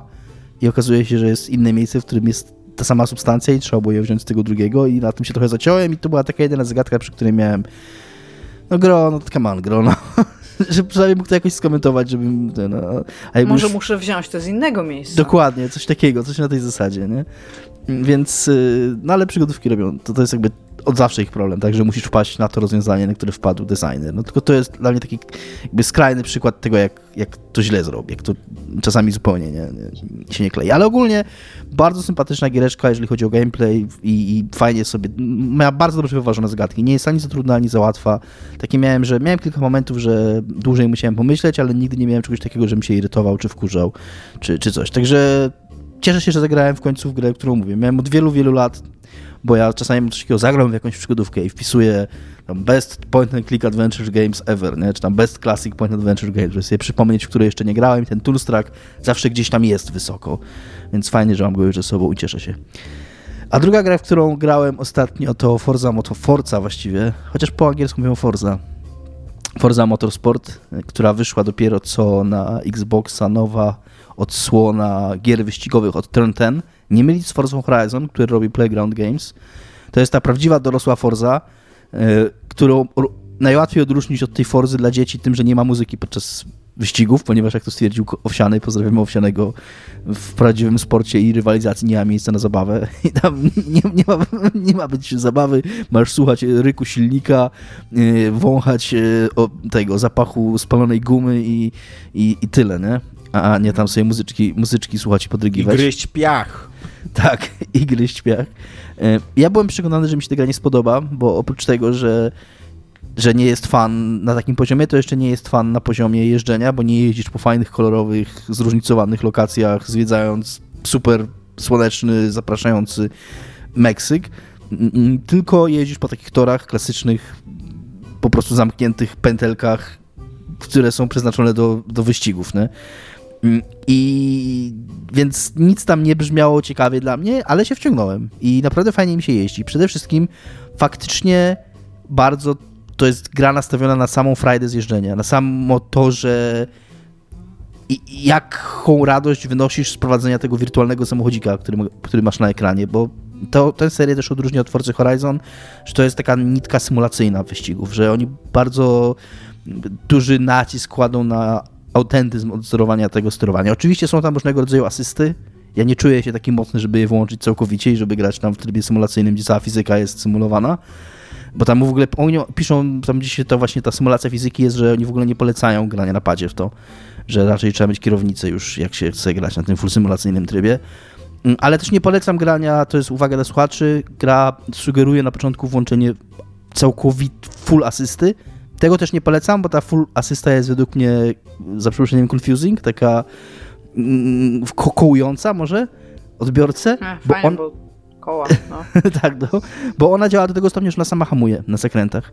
Więc y, w zasadzie możesz po prostu trzymać gaz i tylko skręcać i ta asysta sama reguluje ci prędkość, co jak trochę powoduje taki dysonans, bo tam masz też strzałkę, która ci pokazuje, kiedy możesz zwalniać, przyspieszać. Więc ja próbowałem na przykład sam przyspieszać, a mój samochód zwalniał, bo ta asysta, bo ta asysta włączyła hamowanie. Więc ta full asysta to jest takie trochę jakby prawie sam się ten samochód prowadzi, musisz tylko skręcać, nie? Więc y, to nie było zbyt fan dla mnie, ale jak sobie przełączyłem na średnią, to nie, nie wyłączyłem wszystkich, tylko po prostu no tam są takie presety. Ustawiłem na ten średni, że tam tylko z hamowania został tylko ABS i tam jakaś kontrola trakcji lekka i coś takiego i gra mi się naprawdę fajnie. Fajnie się tymi samochodzikami je, jeździ. Bardzo, bardzo czuć. To jest chyba pierwsza gra samochodowa, w której tak bardzo czuję różnicę, kiedy zmieniam samochód bo fakt, czy tam to jest napęd na przednie, czy na tylne koła, czy też jak to jest jakimś, jakimś starym mercem jeździłem, wcześniej jeździłem jakimś nową audicą yy, i bardzo czuć, yy, jak się inaczej te mody prowadzi, bardzo czuć ich ciężar i też miałem taką trochę dziwną, dziwną nie wiem, dziwne przeżycie, jeśli go tak nazwać, bo oczywiście pograłem trochę w tą Force, po czym włączyłem sobie Cyberpunka na chwilę, gdyż tam sobie włączam Cyberpunka, wiadomo, na chwilę. I te samochody w Cyberpunku, jak nimi skręcasz, to one tak praktycznie kurna wirują w porównaniu z tym, jak, jak, jak one, jakimi one są takimi ciężkimi, masywnymi bryłami w tej Forcie i faktycznie musisz zwalniać i jak musisz myśleć o tym, że ten samochód trochę czasu mu zajmuje, zanim on faktycznie zacznie skręcać, nie? I że no, a, a w tym Cyberpunk, w tym, szczególnie w tym nowym modelu jazdy, te samochody są takie, one praktycznie po sznurku, tam ci naciśniesz w prawo, on praktycznie tam 90 stopni potrafi skręcić w, w, w, prawie od razu, nie? Więc y, nie byłem, nie spodziewałem się, że mi się spodoba ta gra, ale się wkręciłem, jeżdżę sobie te wyścigi, jest jakaś taka, te odgłosy silników, mam jakąś taką pierwotną męską taką Bardzo samczą pierwotną, no. e, taką Jak kiedy samczą wyszliśmy ze jaskini i usłyszeliśmy pierwszy silnik. e, samczą satysfakcję właśnie z- ze słuchania tych, Bugatti ryczące po, pod, pod drzewami, jak schodziliśmy z nich. dokładnie i to taka ta wiecie ta część mózgu taka Ferrari pędzące po dżungli, co nie? Kiedy my ścigaliśmy, wiesz, świnie i pantery ta i pamięć genetyczna jedliśmy. właśnie mi się aktywuje i właśnie przypominam sobie te scenki i, i no spoko. Szczególnie, że jest to w Game Passie, więc jeżeli Wszyscy macie wiedzą, Game Passa, że złota era Porsche była 400 tysięcy lat temu. a wie, tak, to prawda. A wiecie ile ta gra zajmuje? Nie, z- z 120, 700 mega? 130 giga. 125 giga. Nice. Wow. Więc, czy tam 123, coś takiego. No ponad 120 w każdym razie, więc yy, Plus patche pewnie. nie, na, na razie nie Co było ciekawe, patcha. zamówiłam sobie dysk. Nie miałam o tym mówić, ale zamówiłam sobie dysk, bo okazuje się, że gry dużo ważą, ale to i projekty Unrealowe też bardzo dużo ważą, więc jakby sko- literalnie skończyło mi się miejsce na dysku i nie mam jakby nic więcej do zrobienia niż kupić nowy dysk. Kupiłem sobie nowy dysk 2 tera. Dziękuję, chciałam się Gratulujemy. pochwalić, jestem z tego dumna. Gratulujemy. Yy, a tymczasem Tomasz, a propos kupowania rzeczy, też masz coś o kupowaniu do Tak, powiedzenia. e, mało dzisiaj, mało dzisiaj rozmawialiśmy o pieniądzach i kapitalizmie, więc, więc dorzucimy jeszcze jeden krótszy temat, ale być może nawet ważniejszy niż porażka Hyenas, ponieważ e, konsolidacja rynku e, gierkowego trwa. I w ogóle fun fact, konsolidacja rynku giergo- gierkowego jest e, tak ważnym obecnie tematem i tak postępującym, że Rock Paper Shotgun ma taga The Consolidation of the Game Industry, który, po prostu zbiera wszystkie te newsy i tematy. E, I e, jako, że nie ma pieniędzy, wiadomo, że jest wielki kryzys i nie ma pieniędzy na rynku gier, więc Microsoft właśnie wyda 70 miliardów dolarów na e, Activision Blizzard. I tak bardzo nie mają pieniędzy, że muszą wydać 70 miliardów dolarów. E, a Disney też kilkanaście, jak nie kilkadziesiąt miliardów dolarów e, chciałby chyba wydać na Electronic Arts. Ponieważ e, są doniesienia medialne, idące z Bloomberga, czyli że dosyć jakby zaufanej i dziennikarsko porządnej strony, znaczy nie nawet nie strony, organizacji dziennikarskiej, co nie, płynące, że są naciski na Boba Igera, czyli CEO Disneya, e, ze strony wysokich, ważnych, znaczy nie wiem, czy oni są wysocy, ale ważnych postaci w menadżmencie Disneya, wysoko postawionych o, postaci w menadżmencie Disneya, że Disney robi zły biznes, y, licencjonując y, swoje marki do innych producentów gier, że traci na tym pieniądze, że powinien ich zarabiać więcej na tych grach i żeby to osiągnąć, e, to powinien kupić Electronic Arts, e, czyli jednego z największych wydawców i producentów gier e, obecnie na rynku. Tak jak mówię, też mi się wydaje, że to byłaby. No, Bungie kosztowało kilka miliardów, e, Activision Blizzard King kosztowało kilkadziesiąt miliardów. Myślę, że Electronic Arts by się tu gdzieś tak po drodze, co nie znalazło, że to była pewnie, nie wiem, z 15-25 miliardów dolarów taka transakcja.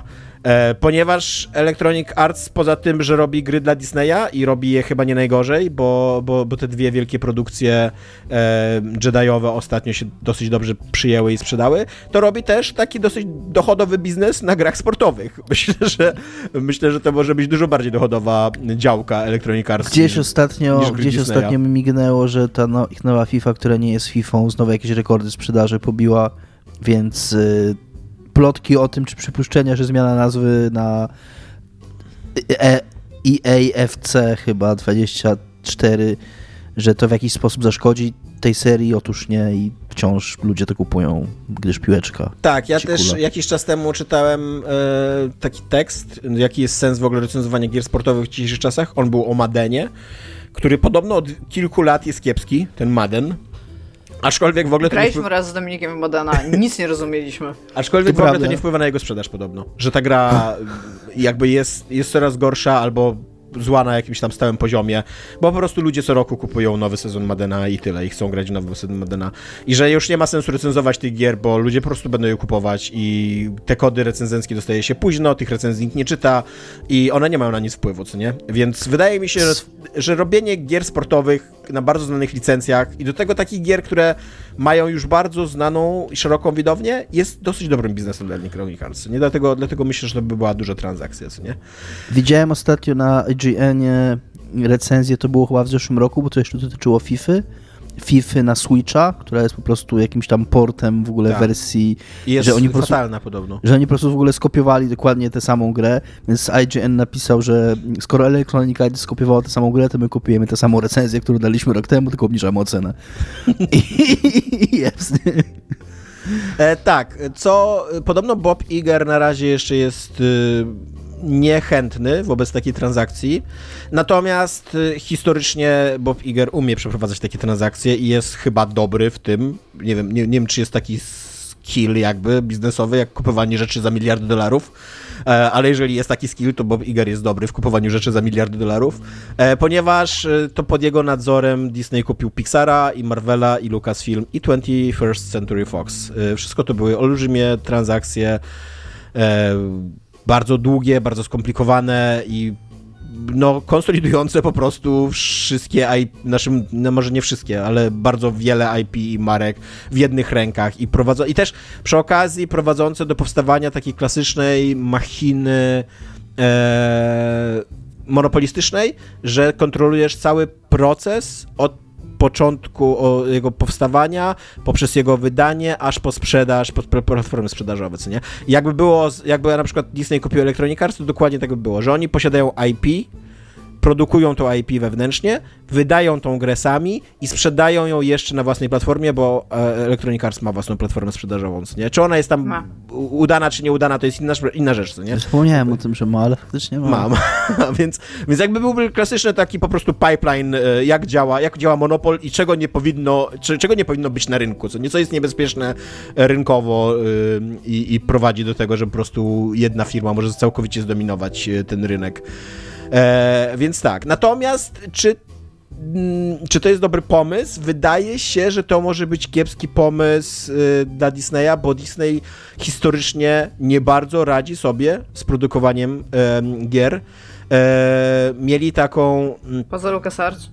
Tak, właśnie mieli taką markę jak LucasArts, y, którą zamknęli w Ale to, skandalicznych też jest, tak, ale to też jest tak właśnie, że oni ją kupili, żeby ją zamknąć chyba trochę. Tak. Tak, y, skandali... no mówię, w skandalicznych okolicznościach. A przy okazji zostawili sobie logo, co nie? Bo wiedzieli, że logo jest cenne i, i to właśnie samo IP, takie, takie abstrakcyjne IP istniejące, co nie jest cenne. Chyba najlepsza rzecz, tak, chyba najlepsza rzecz, jaka wyszła z Lucas Artsu od tych przejęcia przez Disneya, to jest to, że pozwolili mm, Gilbertowi, Ronowi Gilbertowi zrobić Monkey Island, że jakby dali się Devolverowi, bo tam Devolver ma, ktoś z Devolvera ma jakiegoś ziomka w Disneyu i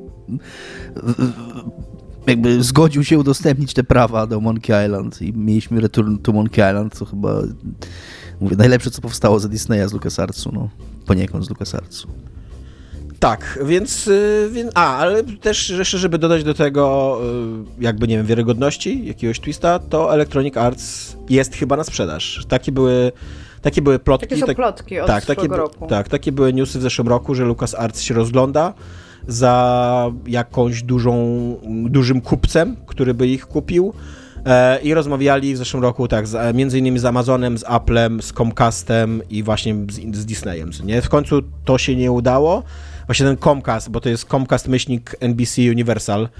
E, ten, ten Comcast NBC Universal był podobno bardzo zainteresowany, podobno już mieli podpisywać się, ale się nie podpisali, więc, y, więc może to nie być takie proste. Nie wiem, może tam są jakieś skomplikowane rzeczy, może cena jest za wysoka, jaką Electronic Arts by chciał, może jest to więcej niż 70 miliardów dolarów, co nie, a wiadomo, że pieniędzy teraz nie ma na rynku, więc, y, więc tak. Ale tak, ale idziemy, idziemy w drogę, znaczy w kierunku coraz większych monopoli i wydaje się, że Disney jakoś w ten, w ten rynek, w ten segment gierkowy wejdzie wcześniej czy później i kupi coś dużego. Bo też Disney ma chyba wszystkie pieniądze świata i wszystkie marki świata i wszystkie tytuły świata teraz, nie? Bo poczytajcie sobie, jakby, sprawdźcie sobie w internecie, ile postaci i studiów i, i rzeczy robi Disney i to jest niesamowite, nie? Jak, jak wielki jest dzisiaj Disney. Co najmniej 12 rzeczy. Co najmniej 12, tak. A może nawet 14. To jest dużo rzeczy. Iga, co jest grane u ciebie natomiast? Ja mam dwie rzeczy. I pierwsza to jest taka bardzo nówka sztuka. Bo nie wiem, czy pamiętacie, że ja bardzo. Ja w ogóle bardzo lubię te survival crafting co-op games. Mam na to ekipy i sobie siedzimy i jak coś wychodzi, to sprawdzamy, gramy, nawet jakieś early accessy.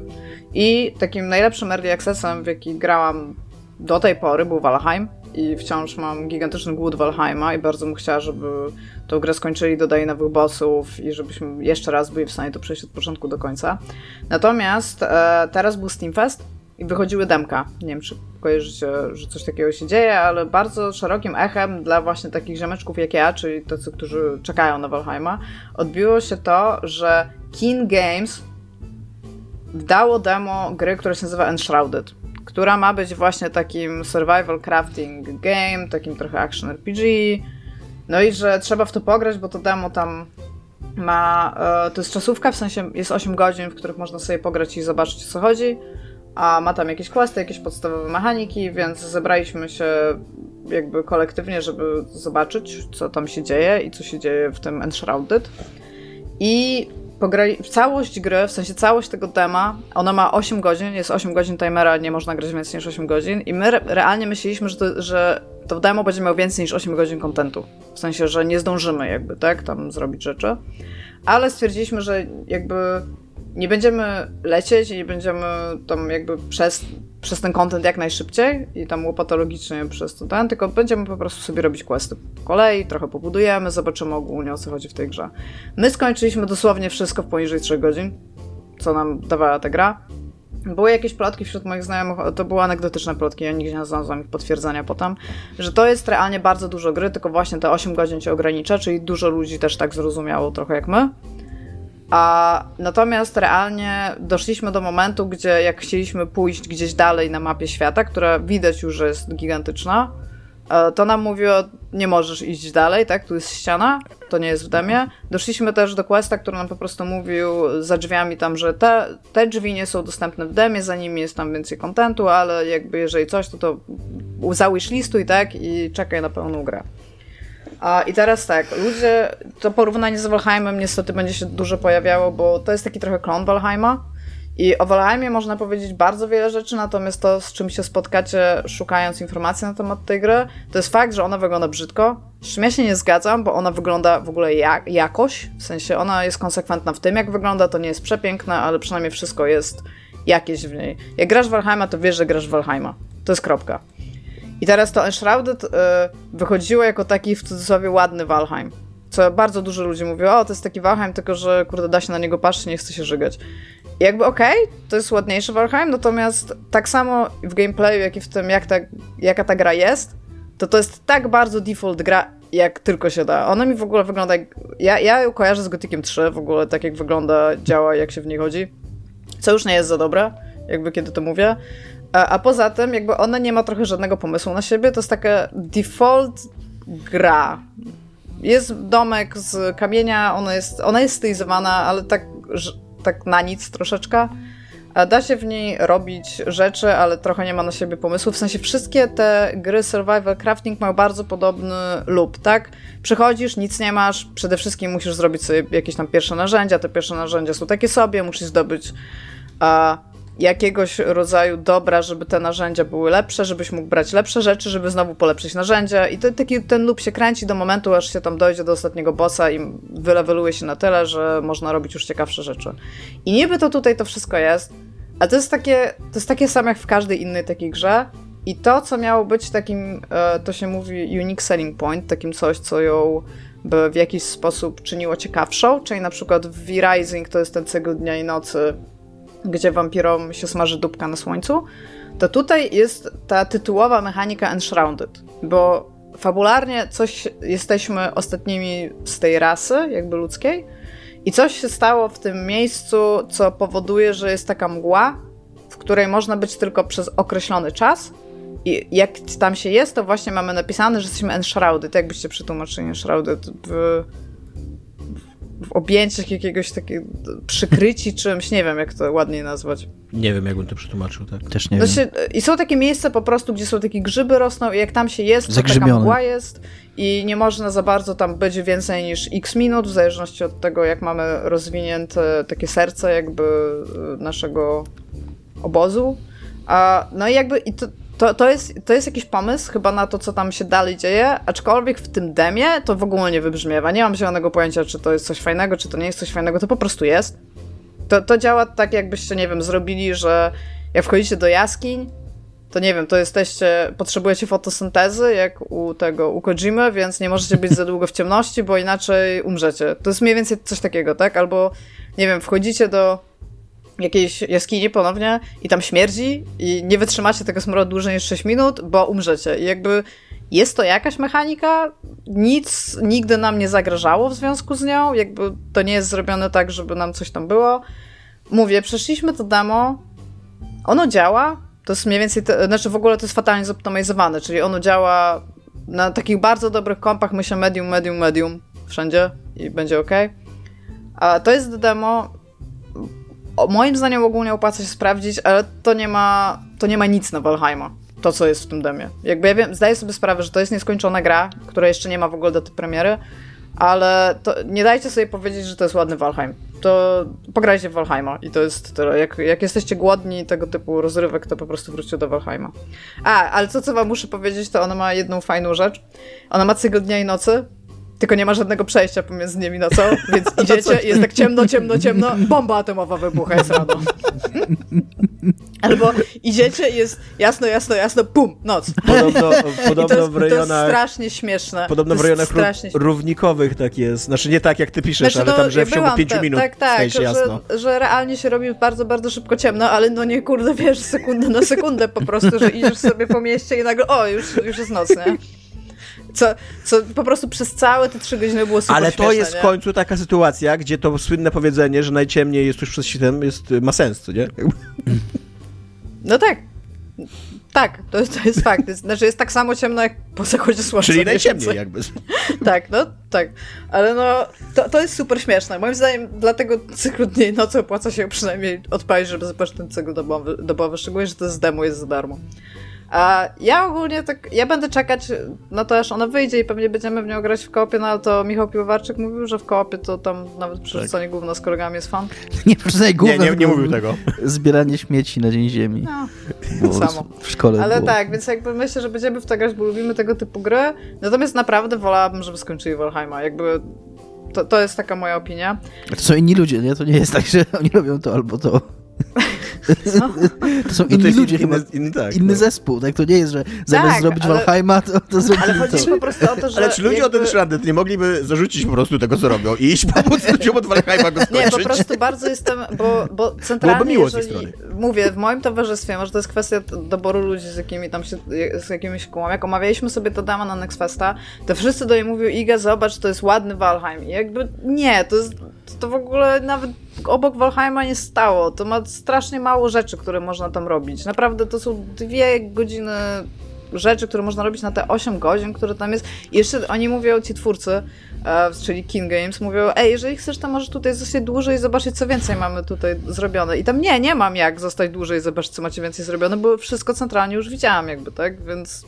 Mm, dobra. Ale jakby wąchać ten Shrouded, ważne jest to, że Airdorf Games wydał 20 paź- 21 października w zeszłym roku grę, która się nazywa e, Faith, Fy a i Tychy, wiara, The Unholy Trinity, która ma warstwę wizualną przypominającą mi tylko i wyłącznie ZX Spectrum, ale takie ostre 8 bit, która jest jednym z fajniejszych horrorów, który grałam od bardzo, bardzo dawna. Ma 3800 recenzji. Tak, i wszystkie są przytłaczająco pozytywne, bo to jest jakby przez to, że ta gra wygląda jak wygląda, to się po niej niczego nie spodziewasz, a ona robi wszystko. To jest naprawdę bardzo fajna rzecz do pogrania. I co więcej, oprócz tego, że ma naprawdę. Ja bardzo nie lubię horrorów o egzorcyzmach. To, to, jest, to jest jeden horror. Nie da się nic więcej zrobić w tym jakby genre. To jest horror o księ- księżach.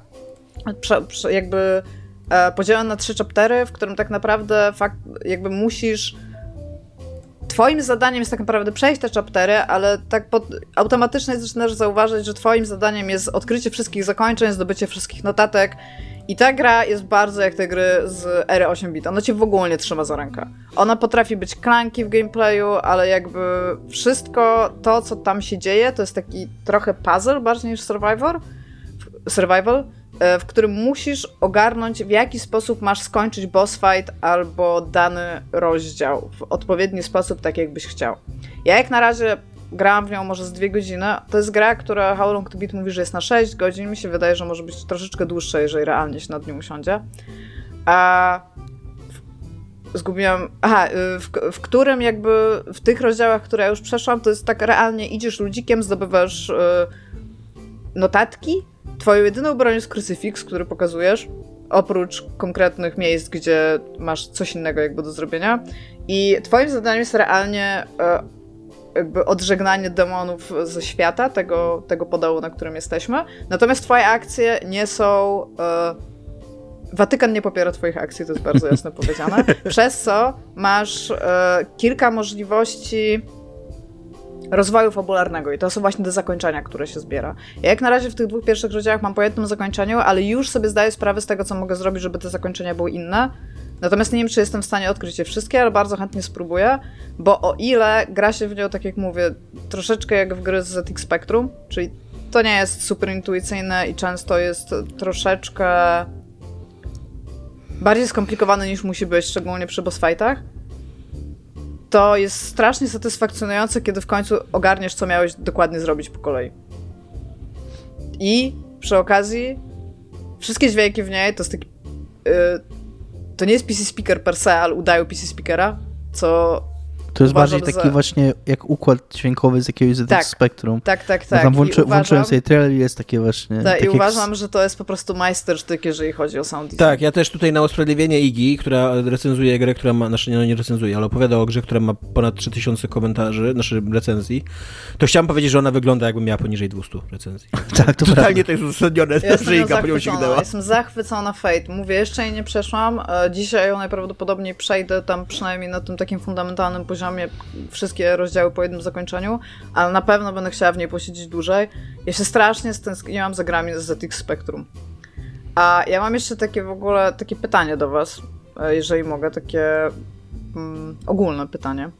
E, bo ta tak, gra ma ja bardzo właśnie tak. przytłaczające recenzje do tego, że tam no, jest ileś powodów ku temu, ale między innymi właśnie to, w jaki ona, ona sposób wygląda, wydaje mi się, że też stawia pewne oczekiwania, tak? Że ona jest w stanie zaskoczyć kontentem, dlatego że wygląda jak wygląda. I ostatnio e, analizowałam sobie taką giereczkę, którą też przeszliśmy. Nazywa się. E, to jest druga część Damer 1998. Damer 1994 Sandstorm. I nie ma nic wspólnego z To jest survival horror. A no, w przyszłym tygodniu będziemy No Notabene, zaczekaj chwilę. Mateusz Skutnik wydał grę, ja tak. powiedziałam przed chwilą, że będziemy mówić o tym w przyszłym będziemy? tygodniu. Będziemy? Okay. Będziemy totalnie. Dobrze, to muszę zagrać. Tak. Powinieneś w ogóle. Zanim jeszcze o niej porozmawiamy, idźcie i kupcie grę Mateusza Skutnika. Tak. Po prostu. Submachine wpisujecie i kupujecie. To jest tyle, co musicie zrobić. A to, co chcę powiedzieć, to ten Damer to nie jest zła gra. Możecie sobie wpisać Damer 1998 Sandstorm się nazywa, z tego co pamiętam jeżeli chodzi o to. Ale ona ma jakoś po pierwsze bardzo małe recenzje, a po drugie te recenzje są mieszane. I ja mam wrażenie, że one są mieszane dlatego, że tamta gra wygląda bardzo dobrze, a to wciąż jest gra zrobiona przez małe studio. Że ludzie patrząc na screeny przychodzą z oczekiwaniem czegoś więcej niż ta gra jest, ale jak się w nią gra, to to nie jest może rewelacyjna gra, ale to na pewno nie jest gra na recenzje mieszane. I to jest powód, dla którego moim zdaniem gracze nie powinni mieć nic do gadania na temat tego, jakich gier oni chcą. A moje pytanie do was ogólne jest takie, czy wydaje wam się, że gry stylizowane e, w taki sposób właśnie na jakieś tam 8 bit, tak? No bo ZX Spectrum to są 8 bitówki. E, czy przez to, że jak wyglądają, to oczekiwania są niższe, przez to za każdym razem, kiedy gracza zaskakujesz pozytywnie, to on jest bardziej podjarany, a jak dostajesz grę z hiperrealistyczną grafiką, która ładnie wygląda i pomimo tego, że jest zrobiona przez bardzo mały team, to ludzie oczekują przez to, że ona wygląda dobrze, od niej bardzo, bardzo dużo więcej kontentu i rzeczy, które się w środku nie dzieją. To jest moje pytanie do was. Ale jakie jest pytanie? Mam zadać się jeszcze raz? Ja mogę odpowiedzieć na to pytanie. Proszę. Yy, nie wiem, nie wydaje mi się, żeby tak było. Jakby ja okay. tak nie mam. A czy ja, tak jest? To jest pytanie. Tak, ja jak widzę stylizowaną na starą grę, to mam od niej oczekiwane, że będzie dobra. Jakby uważam, że retro jest nadużywane i, i wręcz eksploatowane za bardzo. E, I jak gram w grę, która ładnie wygląda, współczesną, to też mam jakieś takie oczekiwanie, że będzie dobra. Mi się wydaje, że jakbym ja ja w ogóle nie mam pociągu do takich gier. Jak patrzę na to, na to Faith, to mam takie, że, że nie, że nie chcę w to grać. Ale gdybym chciał w to grać, to wydaje mi się, że ja bym miał nawet paradoksalnie większe oczekiwania, bo po grze, która wygląda jak współczesna gra, ona dla mnie może być zupełnie taka standardowa, może być taka bardzo jakby złożona z takich klocków, które się spodziewam. To ja gram teraz tego Asasyna Mirage, który jest totalnie takim z, z, ze sztampy zrobionej, odbity z grą Ubisoftu, trochę tam z, z lepszym skradaniem i tymi i jakby się dobrze bawię i jest ok, jakby tego się spodziewałem. Natomiast jak dostaję grę retro, która tak wygląda jak gry, które wyglądały jak gry wyglądały 40 lat temu, to ja będę oczekiwał, że ona będzie robić właśnie coś zupełnie innego. Ale czyli, że twoja odpowiedź jest tak, że to, co Iga mówi, że tak, że masz jakby wyższe wykształcenie, że mam wy, wymagania że mam, od że, że, mam wyższe, no właśnie Iga H. powiedziała, że człowiek ma niższe wymagania Nie. od tych gier retro. Tak, tak powiedziałam, że, że ludzie, niższe... jak gracze oczekują, że jeżeli gra wygląda super dobrze, to, że tam będzie więcej gry Aha. w grze. No właśnie, mi się, ja bym miał na odwrót, wydaje mi się, że jak ja odpalę taką grę retro, to bym oczekiwał, że właśnie ona będzie robić jakieś, że ona bardzo szybko pokaże, że ona nie jest po prostu odtworzeniem tego, co robiły 40 lat temu, tylko że robi jakieś w ogóle sztuczki formalne, że jakieś pomysły na designerskie ciekawe, że to jest, że ta mm, otoczka jest tylko jakimś pretekstem właśnie do, do zerwania tak naprawdę z tradycją. Mhm. Ja, w ogóle, ja w ogóle mam na temat takiego właśnie głębokiego retro. Ja jestem niechętny wobec takich gier. Jakby uważam, że, pewien, żeby tylko te gry że pewien ja... postęp został poczyniony i tak jak to, co powiedziałaś, że ona jest tak mocno retro, że też jest właśnie klanki, że, no, że tak działa tak, jak te stare gry działały, co nie? No, no to, mnie to, mnie, to bardzo, mnie to bardzo zniechęca. Jakby. Ja uważam, że pewien postęp został poczyniony i nawet jeżeli robisz grę, która odwołuje się do jakichś dawnych dziejów, dawnych yy, nurtów, to powinna być grywalna tak jak są współczesne gry mniej więcej grywalne, nie? Tak jak, tak jak nie oglądam, jeżeli się dzisiaj nakręci, nie wiem... Yy, film czarno-biały niemy, co nie, z, z, takimi bardzo widocznymi miejscami montażowymi, jak to kiedyś bywało w latach 30. i 20., to też raczej bym tego nie obejrzał, co nie, tak jak nie czytam na przykład dzisiaj, nie wiem, pisarzy, którzy piszą fraszki, czy tam z e, jakiś... Ale piszesz ale czy też takich, którzy piszą 13 z No ale właśnie go przeczytałem jako taką typową to, ciekawostkę, co nie? E, tak, tak, tak. Z grami też tak mam, że, no, że chciałbym, żeby były że w kategorii takiego doświadczenia gracza poszliśmy bardzo do przodu, nie? Bo po prostu postęp... Ale też straciliśmy bardzo dużo rzeczy właśnie w ramach tego postępu, że gry cię cały czas trzymały za rękę i wszystko dokładnie się mówiło, że masz robić. Straciliśmy bardzo dużo które, tego, co tam było, tej takiej magii tajemnicy odkrywania. Jak udowadnia chyba Dark Souls, wasze ukochane, można zrobić współczesną grę nieźle zaprojektowaną, która ci nie trzyma za rękę. Mhm. Ale Dark Souls też jest klanki miejscami. I to działa bardzo, bardzo dobrze. Nie mam nic ja do powiedzenia. To należało udowodnić. Ja też nie mam w każdym razie strasznie polecam, naprawdę Fate on Holy Trinity mega, po prostu mega, mega Mega. Nie wiem nawet, jak mam dalej to powiedzieć. Nie powiem arcydzieło, jak chcę po niektórzy dziennikarze. Super mega. ale powiem, że naprawdę Giga to jest mega. bardzo fajna, odświeżająca rzecz, a jeżeli w ogóle, tak jak ja, e, kochacie estetykę ZX Spectrum i gier 8-bit, tego, te, tego momentu przeplotu i gigantycznych pikseli, to jakby bardzo, bardzo polecam. I jest bardzo fajna, i jest, znaczy ma bardzo dobrze rozłożone elementy horroru w sobie. Więc odświeżające mega. Bardzo polecam. E, dobrze, dziękujemy Ci za to polecenie. Proszę. Fate, The Unholy Trinity. Trzy rozdziały. E, Super. Polecamy również naszym słuchaczom naszym słuchaczom naszego Patronite'a pod adresem patronite.pl strasznie zatopialni, aczkolwiek jednocześnie informujemy tych naszych słuchaczy, że nie będziemy jak Electronic Arts i nie będziemy chować paywalla za kontentem, ani kontentu za paywallem, ani niczego za niczym, w ogóle nic nie będziemy chować, jesteśmy jak otwarta księga, wszystko mamy włożone na dłoni, jak to otwarte księgi w zwyczaju mają. E, dziękujemy również e, Mafinkowi, Bartkowi, Jarkowi i Tomaszowi, Jarosławowi. Nie jesteśmy chyba z nim na Jarek, nie wiem. E, za wsparcie na Patronite na, na najwyższym progu. Jesteście słońcem w nasze serca i na nasze w ogóle wszystko super jest. jest. Dominik spontanicznie zapomniał, jak składać zdania. Czasami to się zdaje. ale, też, ale też dziękujemy wszystkim innym za wsparcie, nawet jak ono jest 10 zł, to jest dla nas ważne, bardzo nam to pomaga, a ty również dziękujemy tym, którzy nas nie wspierają, za to, że nas słuchacie, bo to jest w sumie najważniejsze, tak naprawdę najważniejsze, bo po to to robimy, żebyście nas słuchali. E, I dziękujemy. I cześć. Hej. A.